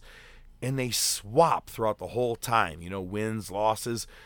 But one of my favorite things is in 2002, Stephanie says, Tired of you guys fighting. Either you become a tag team or neither of you have jobs. And then they become tag team champions together, beating Edge and Mysterio, which has a great several matches that we've talked about.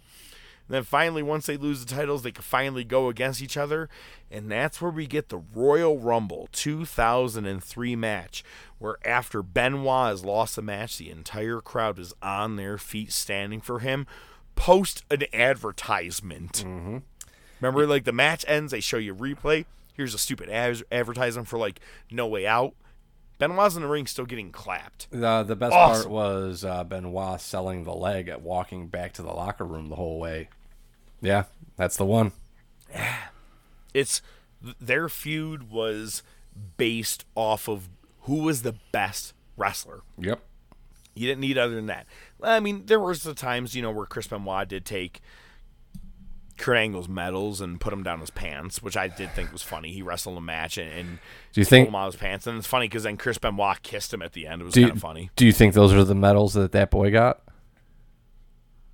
Yeah, same ones with sweaty nutsack and all, and he was all happy about it. I bet he put him down his own pants too. Number 13. We talked about this feud, and it's one that kind of went on and on the more you think about it throughout the years. Everyone will always talk about WrestleMania 17. No, I take that back. WrestleMania 15, WrestleMania 17, and WrestleMania 19 when it comes to The Rock and Stone Cold Steve Austin. However, this feud went a lot deeper than that. Let's go back to late 1997, Steve Austin has officially defeated Owen Hart at the Survivor Series. Now he's he's got his title back after the broken neck and all that shit. We go into the next several pay-per-views and he is feuding with The Rock over the Intercontinental title. Title gets thrown into the the ocean or the river, or whatever it Uh, was, and that's yeah, when river. we get our yeah, that's right. I don't know. I said ocean? And that's why when we eventually get our new Intercontinental title change, actually, we went from a very classic title for several years. It's the first time we went to that smaller looking title, which it's funny because when that smaller title came out, I was like, "Ah, I don't like it. Now I see the one we have now. I'm like, oh, I wish we had that one from when Rock got it. Like, I'm like, Yep. Yep. Oh my god, it's anyway. I don't know why does it have to change, but these guys feuded late '97. You know, if you kind of go back and remember, the last person eliminated in the 1998 Royal Rumble was The Rock. That's who. That's who Steve Austin throws out last. Go back to the 99 Royal Rumble where McMahon wins. The Rock fucks over Steve Austin, distracting him so McMahon could get that win, leading to their WrestleMania 15 match. 17's build-up was all about redemption and coming back from the broken neck injury and all that stuff and everything. I still believe to this date, Steve Austin's promo, the one on Raw, where it's Rock, Austin, and Jim Ross, when he said, I need this rock more than you can ever possibly imagine. He's about to cry. I don't give a fuck what anybody ever tells me. I look at that and I'm like, he sounds like he's gonna cry. It looks real. It was him saying, I was away a whole year and you were the fucking man. I need this. I need to get back on top again. And then they do a, a nice little uh, back and forth uh, in the summer of 2001 with the invasion angle, which, as you remember from last season, I played them singing in the ring, which was one of my favorite things because even though they're feuding, well, I'll sing with you for a minute. Yeah, right. And then it all caps off in 2003, Rock getting the redemption, of course, at WrestleMania 19. Yep. It was just one of those feuds that was a respectful feud of two guys coming up at the exact same time. Yep. That's a, hey, that's exactly right.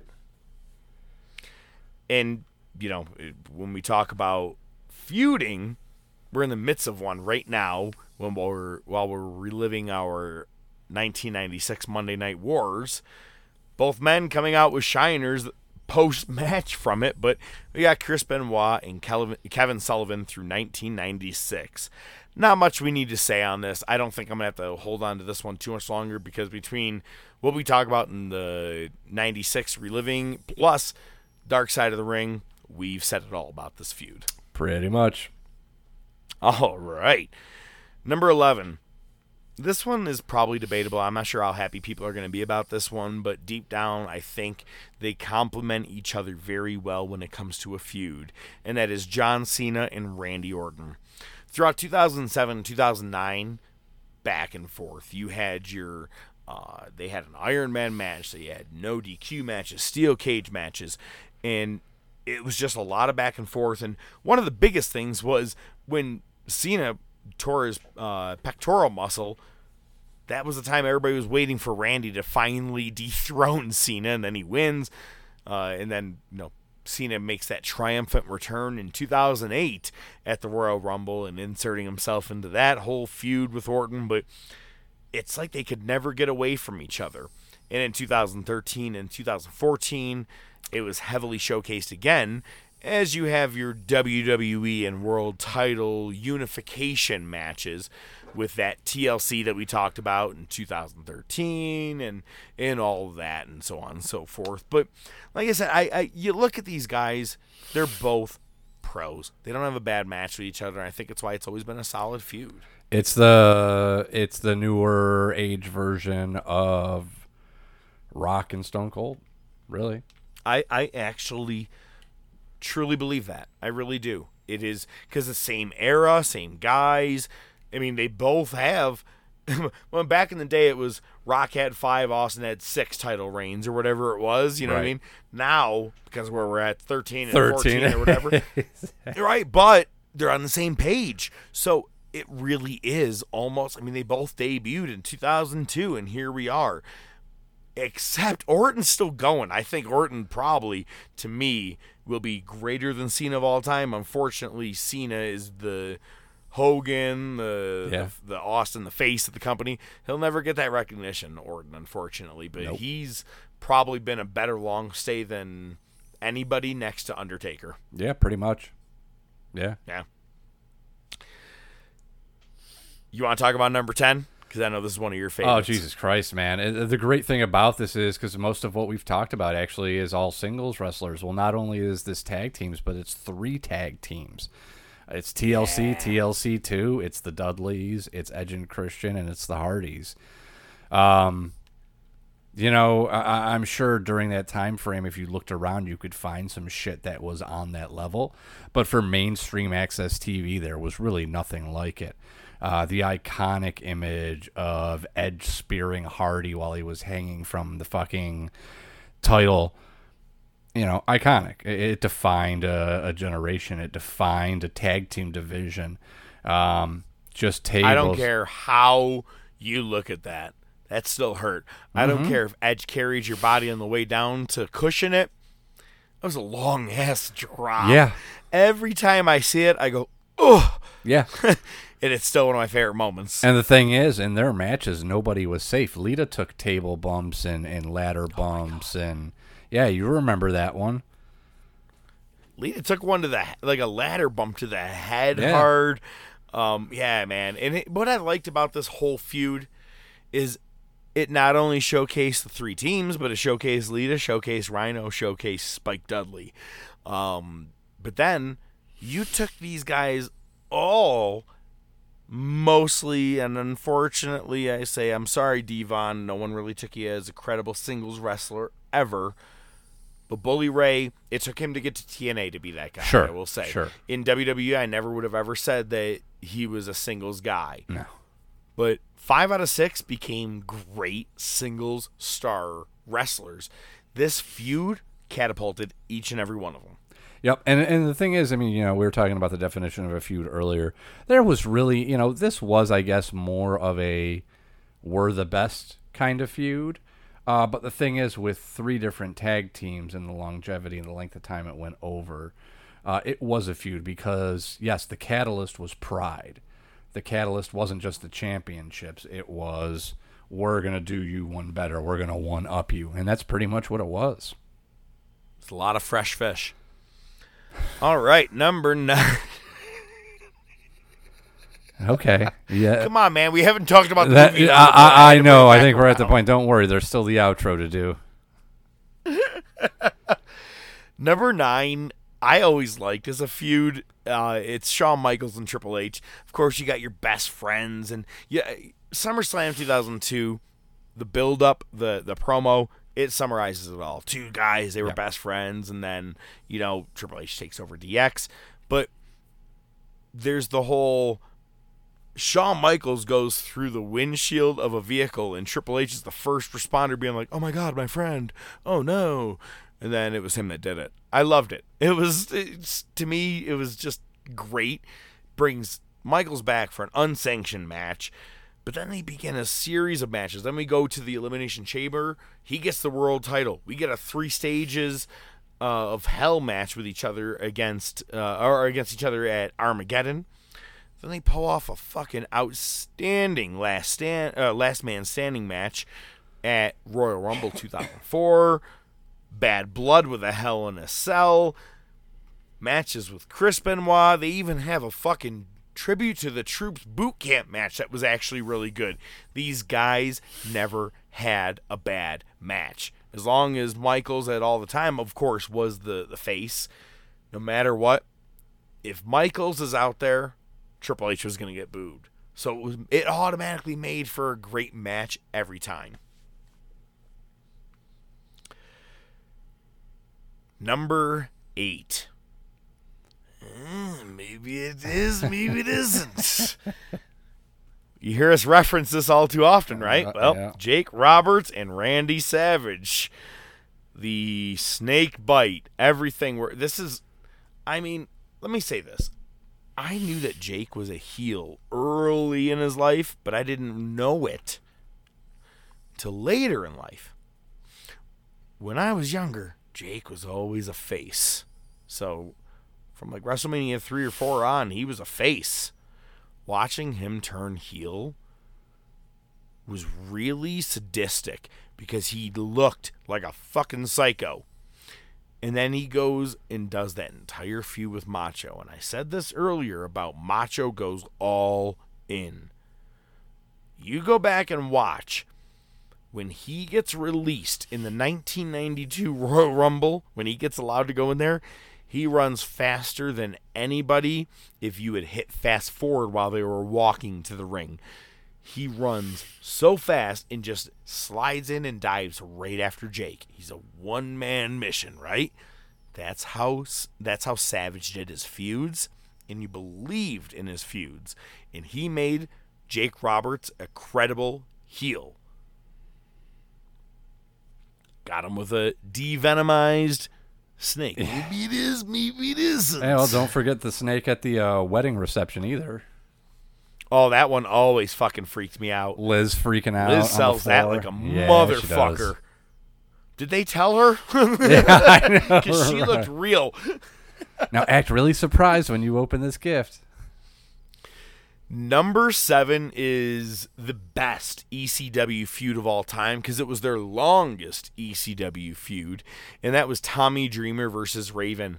Tommy could not get the win over Raven for like years, and there was all these factors and different things that happened, but it finally comes down to a loser leaves town match, which we talked about, where Jerry Lawler shows up and the lights keep going out and everything gets awesome. One of the best moments of all time, but Tommy Dreamer and Raven was it was the Tommy Dreamer was your good guy, right? He was the ultimate ECW good guy. Super over. And Raven was being just that piece of shit, if you will, right? And this is prior to Raven's flock. This is Raven's nest in E- in uh, W or in ECW at this time. Number six. Are we not in the middle of the feud right now? Ric Flair and Randy Savage. I'll admit, I remembered them feuding, of course, in 92. I remember them feuding a little bit in 95. I actually didn't remember that they feuded this much where we're at in 96 right now, Yeah. which is crazy. And while it's been a damn wars. solid feud, man. It's amazing. Like real, it seems like real hatred, right? Or the real antagonist, and you got the guy who really hates you. But it's amazing. And of course, you go back to 91, 92. Savage is on commentary a little bit, but also uh, Flair keeps coming to ringside, fucking with them, also fucking with Piper. But eventually, we get the huge blow off match with Savage and Flair, and he's alternating the photos, saying that it was him with Liz and not Savage. And then all the stuff now that we're talking about, which we don't want to really deep dive too deep into because we're really in the middle of this feud right now. But it was real heat feud. I loved it, and, and, and like I said again, I'm gonna. God damn, I need like a Macho Man trifecta for this show. Nobody could sell a feud like Macho Man. Yeah. I everybody on this list. Can you tell me anybody that has better feuds than Macho Man? Maybe Undertaker. And that's a maybe. Okay. That's a maybe. That's a tie. I'll give it a tie. Yeah. I'm okay with giving it a tie because that's two badass legends. Um, number five is kind of a, a it's a, an odd feud when I say as a But it feud makes 'cause sense. We, but it does. I mean, it was all of 1996 and 97. You can't tell me there was one feud stronger in that time than WCW versus NWO. I mean, 96, 97, that's what everybody was worried about. Like, is NWO a real NWO a real thing, or is it under WCW's contract? Obviously, within several months, it was able to be figured out, but it was still the biggest feud because are th- these guys are completely taken over. Oh my god, they picked up Bischoff. Holy shit. What are they going to do now? Like who's going to save it? Do their own pay per view? Sting's right, man, and, and and Sting's just eating hot dogs in a rafter. What the fuck? So it's it was really I I like the feud. Honestly, it was cuz it gave younger talent the opportunity to come in as at least a WCW star, right? Or whatever. And maybe you join the NWO one day because, you know, it was like 100 to 100 at the end of it. But, but either way, it gave more opportunity for people with the heel versus face mode. I kind of think that at least it helped grow talent. Uh, number four, same kind of era, is Stone Cold Steve Austin and Bret Hart. Mainly, I would say this is kind of your Bret versus Canada, or Bret Hart and Canada versus USA, but it really begins at Survivor Series 96 and almost ends at Survivor Series 97. Yeah, Austin and, and Owen are the ones that tangled at Survivor Series and at SummerSlam, but it was still Austin versus the Hart family in a way, and Bret was his biggest opponent. You have your WrestleMania 13 match that we've talked about till, you know, we already said it was the greatest match of all time. Uh, Canadian Stampede. You know, these guys had multiple matches. Uh, an awesome banger street fight on Raw. I got to see him in Rochester uh, at the Revenge of Taker. Lots of great matches. They just carried the feud nonstop because it seemed like Austin genuinely hated Bret being nothing but a crybaby, as he liked to say. And Bret was saying that Austin was nothing but a degenerate or a mag. No, I'm sorry. Michaels was a degenerate. Austin was a low life scum or something like that. Like they, they just. It seemed like they genuinely hate each other and they hated each other's styles, and it was awesome. It made for good TV. I, I loved it. Great feud. Yeah, you got the excellence of execution out somebody that you know we've already seen forever. Love them. Uh, you get the double turn with an ascending Steve Austin, so you've got a new, fresh new character to cheer on, and a familiar character that you know you're now going to boo against. And yeah, it was cheap heat with the Canada versus USA thing, uh, but with Austin's stock going up so fast and Bret's existing credibility, there's no way to miss on that right now, each week, we are getting Drew McIntyre versus Bobby Lashley yeah. in real life. And we're going right? to get it at the pay per view, too.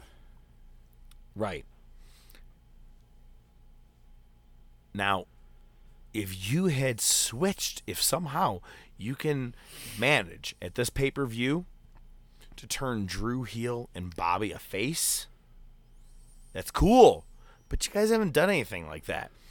You took Survivor Series 96 all the way to WrestleMania 13, 97. So we're talking six solid months of Mm-hmm. heel versus face.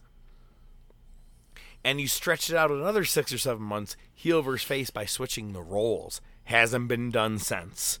It Not- was not well, outstanding. Yep. The best feud, man. It's not the best feud, but one of the best builders to building. I mean, Austin owes a giant chunk of his career to Bret Hart, and I'm sure he has said it before. Um, and uh, and Bret has said Austin was it was a, great pleasure to work with in the ring. He's a ring general, you know. He, goes in, he knows what he's doing. He's a professional. Um, he- wasn't a guy that was going to hurt you. He kept you safe. So weird that everything happened with the Owen and, and Austin. I know. It's just a fluke, man, you know? it was. Number three. Man, uh, are, so little uh, side conversation. This the last pal. two feuds that we're talking about here, Steve Austin and Bret Hart, and then the following, which is The Undertaker and Mankind, we went back and forth on which one should be number four, number three. And you switched my mind, ODM, because I actually forgot how deep the feud and how long, with longevity, the, the Taker and Mankind feud went. Starts in 96, where we're at exactly right now, of course. And again, I don't want to spoil too much because we will talk about it again, but it goes all the way into Paul Bearer turning. But then Undertaker will get his redemption in 96's uh, Survivor Series, the same night that Austin and Bret have their first match. And while Taker and Mankind semi cool off with each other, they fight at that exact same Rochester pay per view, Revenge of the Taker. Clash heads down the road at a Hell in a Cell. It was a never ending feud that just kept coming to grips where one guy would get one up over the other. 98's Hell in a Cell, I think it wasn't necessarily a feud as it was an attraction. Sure. That's one thing I will say. Yeah. However, Bret built Austin in a year. Austin or uh, Taker built Mankind in less than a year. Yeah, I mean, honestly, I'd say four months. Yeah, Maybe that's my point. Uh, by, by SummerSlam, as soon Yep. as Paul Bearer cracks that urn over Taker's head, you're like, Mankind is the biggest fucking heel in the world. Fuck you. Yeah, and the other thing too is who besides your really big guys, your Visceras, you know, your Yokozunas, were really a threat. Vader to, at the time. We were really a threat to the Undertaker. There, there were no Yeah. threats. Now, out of nowhere, you introduce this character, Mankind, and I hate to keep using the word character, but you know where I'm going with this. You know, you But he introduce was. but you introduce Mankind, He was a deranged character. he, but and he just went after him. He just he took it right to Taker. Nobody had really ever done that, uh, and you know, uh, not just uh, Bearer turning on Taker, but the match that preceded it, the Boiler Room match. You know, it was out of the ordinary. It was different, and for these two, it fit. So you had this new legit threat who yeah, they didn't buried fit the mold. alive. But buried alive, boiler room. Uh, they bring in a guy named the Executioner later. Like there's this is a long fucking feud. And you know it's funny because, as you just said, that he just came in and just kicks ass on the Undertaker the whole time. Think about it, man. If you were watching Raw right now, you would never see anybody just come in each week, beat the fuck out of someone, act crazy, screaming high pitch like a squealing pig, and leave, and no one knows anything about it. They don't do that nowadays because, kind of like the Triple H thing, yeah, well, with the internet out there, everybody's knowing everything that's going on. How about you hire some fucking people and everybody keeps their goddamn mouth shut? yeah, right. Good I'm sorry, is that too hard? How about when you sign a contract with the WWE? If you are caught leaking, we will fire you and you'll not be able to work anywhere for a year. Whatever the case is. I'm just saying, like, why is Meltzer getting so much shit? Yeah, he a good can question. only jerk the bucks off so many times. So where does he get? All right, never mind. Number th- uh, two is a great feud from 1998 to 2000. I mean, these guys were basically headlining almost every pay per view. Either if one wasn't, the other one was, or they were facing each other. It was The Rock and Triple H. Starts with your Nation versus DX feud capping off with an amazing ladder match that we talked about recently at uh, SummerSlam 1998. And it, it from there, Triple H, you know, he gets injured and, and Rock becomes your world champion just a couple of months later at the Deadly Games tournament for Survivor Series. And then Triple H turns heel, joins the corporation around the same time, but then Rock finally becomes face, and here we are. We're going to start getting some great matches. These guys had ladder matches, strap matches, cage matches, Iron Man matches. I mean, these guys have gone to the limit in every which way possible. Having triple the triple threats, fatal four ways, no matter what, they've always been at each other's face. The biggest tease they ever could have done was three, four years ago when they teased them in backstage on SmackDown. And I was like, you didn't do anything with it. That was the time. I would love to see Rock and Triple H right now. I don't want to see Rock versus Roman. I, I, I wouldn't mind seeing Rock versus Roman, but I don't want to see Triple H versus Seth Rollins. I don't want to No. see Rock versus AJ Styles. I want to see. I don't want to see you guys go eh, be slow against fast paced guys. I'd like to see two slow paced guys have it out. Triple H and Batista, although long, was a decent match. You put Rock in that scenario, that would have been a banger match. Oh, yeah. Like, I would have loved. I just that's I. It's an. I feel like it's it's still to this date is an unfinished feud, but they gotta finish it off at some point. Yeah, that's a good call. We'll see what happens. Just personally, I like it. WrestleMania 40. I'm all And at number one, it is Goldberg versus Gillberg. no. Number one, w- all right, come on. The biggest era of wrestling of all time. I'll take it from here, nurse. the excellent, excellent fucking line. If you're gonna do that at all, the biggest era in wrestling was the biggest feud where everyone just learned at that time you could tell your boss to go fuck himself. And kids were doing it to teachers too. Firsthand saw that. But but it was Austin versus McMahon. Starts late 97 when Austin is told by McMahon, no, you're not going to be competing anytime soon against Owen because of your broken neck. And in MSG, September of 97, gives uh, uh, McMahon the very first ever stunner to McMahon. And that's where McMahon seizes oddly in the ring, which was still Yeah. to this day. I do miss the old school extra selling. Like when you get hurt so bad, you do that kind of like in Rocky Four. After Apollo is down, he does that quick body jump, like his body jerks, and you know what I'm like a talking fish about. out of water. Exactly. McMahon doing that is hysterical. No one could sell Austin better than McMahon. It was it was his be- it was the very best feud. It made you watch Raw because if you were a wrestling fan, you definitely weren't a fan of this. But for everybody who was a fan of the Attitude Era, 1997 to 1999, it was Austin versus McMahon. When you heard the glass break, you knew it was Austin versus Authority Yep. every time. Somebody was getting just a read a stunner. recent. Yeah, and I just read a recent interview.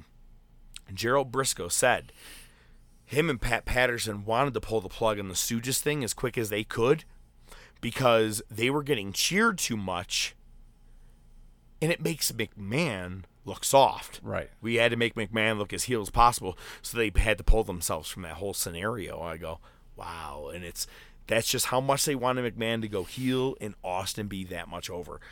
Everyone had Stone Cold University t-shirts or Austin 316 t-shirts throughout 97 99 and it was honestly a giant help because of Vince McMahon. He was the biggest antagonist you could have ever had as a heel. Nobody was more over as a heel in that time. Hogan is your world champion in WCW throughout most of this time and still doesn't get anywhere near the boos that McMahon is getting on the way out to the ring. Yep, pretty much. It's uh, for Hogan, it's X Pac heat at this point, and McMahon is just Oh, truly yeah. hated. So, yeah, not even compared, not even close. No way. It's it, it, it I mean, you knew they were playing characters, but it was like McMahon really didn't like Austin. You're like, I hate you. Like the look in his eyes was like he played a good character, man. I gotta say, watching him go from announcer to straight heel, and let's say heel started as soon as Bret screwed Bret, Yep, that was it.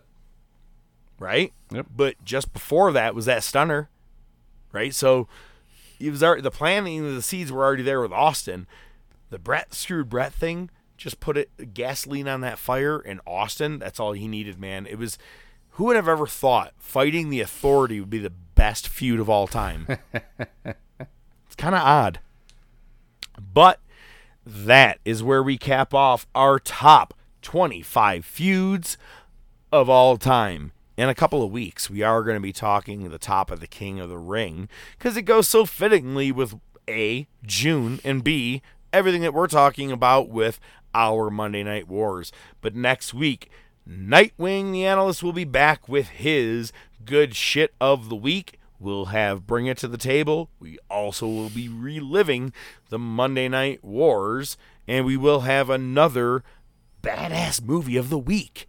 My name is the Professor. Uh, Professor. I'm the Professor Mark Fantasia. Blooper reel. All right, I am the professor Mark Fan. All right, I'm the professor Mark Fantasia. Thanks so much for listening to us this week. I bid you a farewell, and as always, ODM is going to leave us with his movie quote of the week. And this week, he is going to do it in the form of the man who is in our top feud of the week, Stone Cold Steve Austin. You already had me do Austin. Goddamn chicken nuggets. All right, ladies and gentlemen, he's going to leave us this week in the form of The Rock. Well, I'll be damned. It's a miracle. Man up and vanished like a fart in the wind. Nothing left but some damn rocks on the windowsill. And that cupcake on the wall, let's ask her. Maybe she knows. What do you say there, fuzzy britches? Eh. I forgot I asked you to do Austin.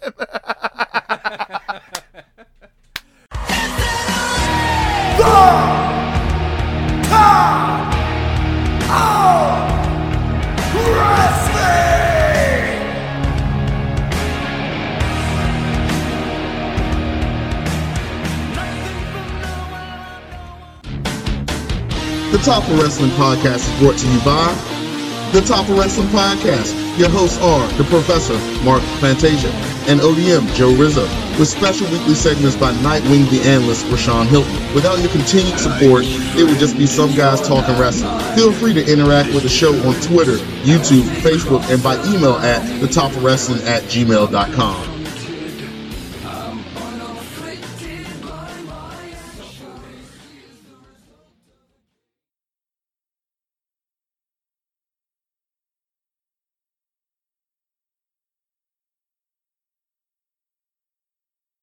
It's better that it's not a 50 top topic. Won't do that again. You know, we'll, we'll have to we'll have to do a 50 once, but it just like blow through it and just have it all be gimmicks, like literally like big show, big show, big show, big show, also a big show. But you have to have all the actual dates. Yeah, right. Okay. The top 50 big show turns as a top topic. No, that requires way too much effort. Coming in at a tie, all number one. exactly. There you go. Ba-dum-bum, ba-dum-bum.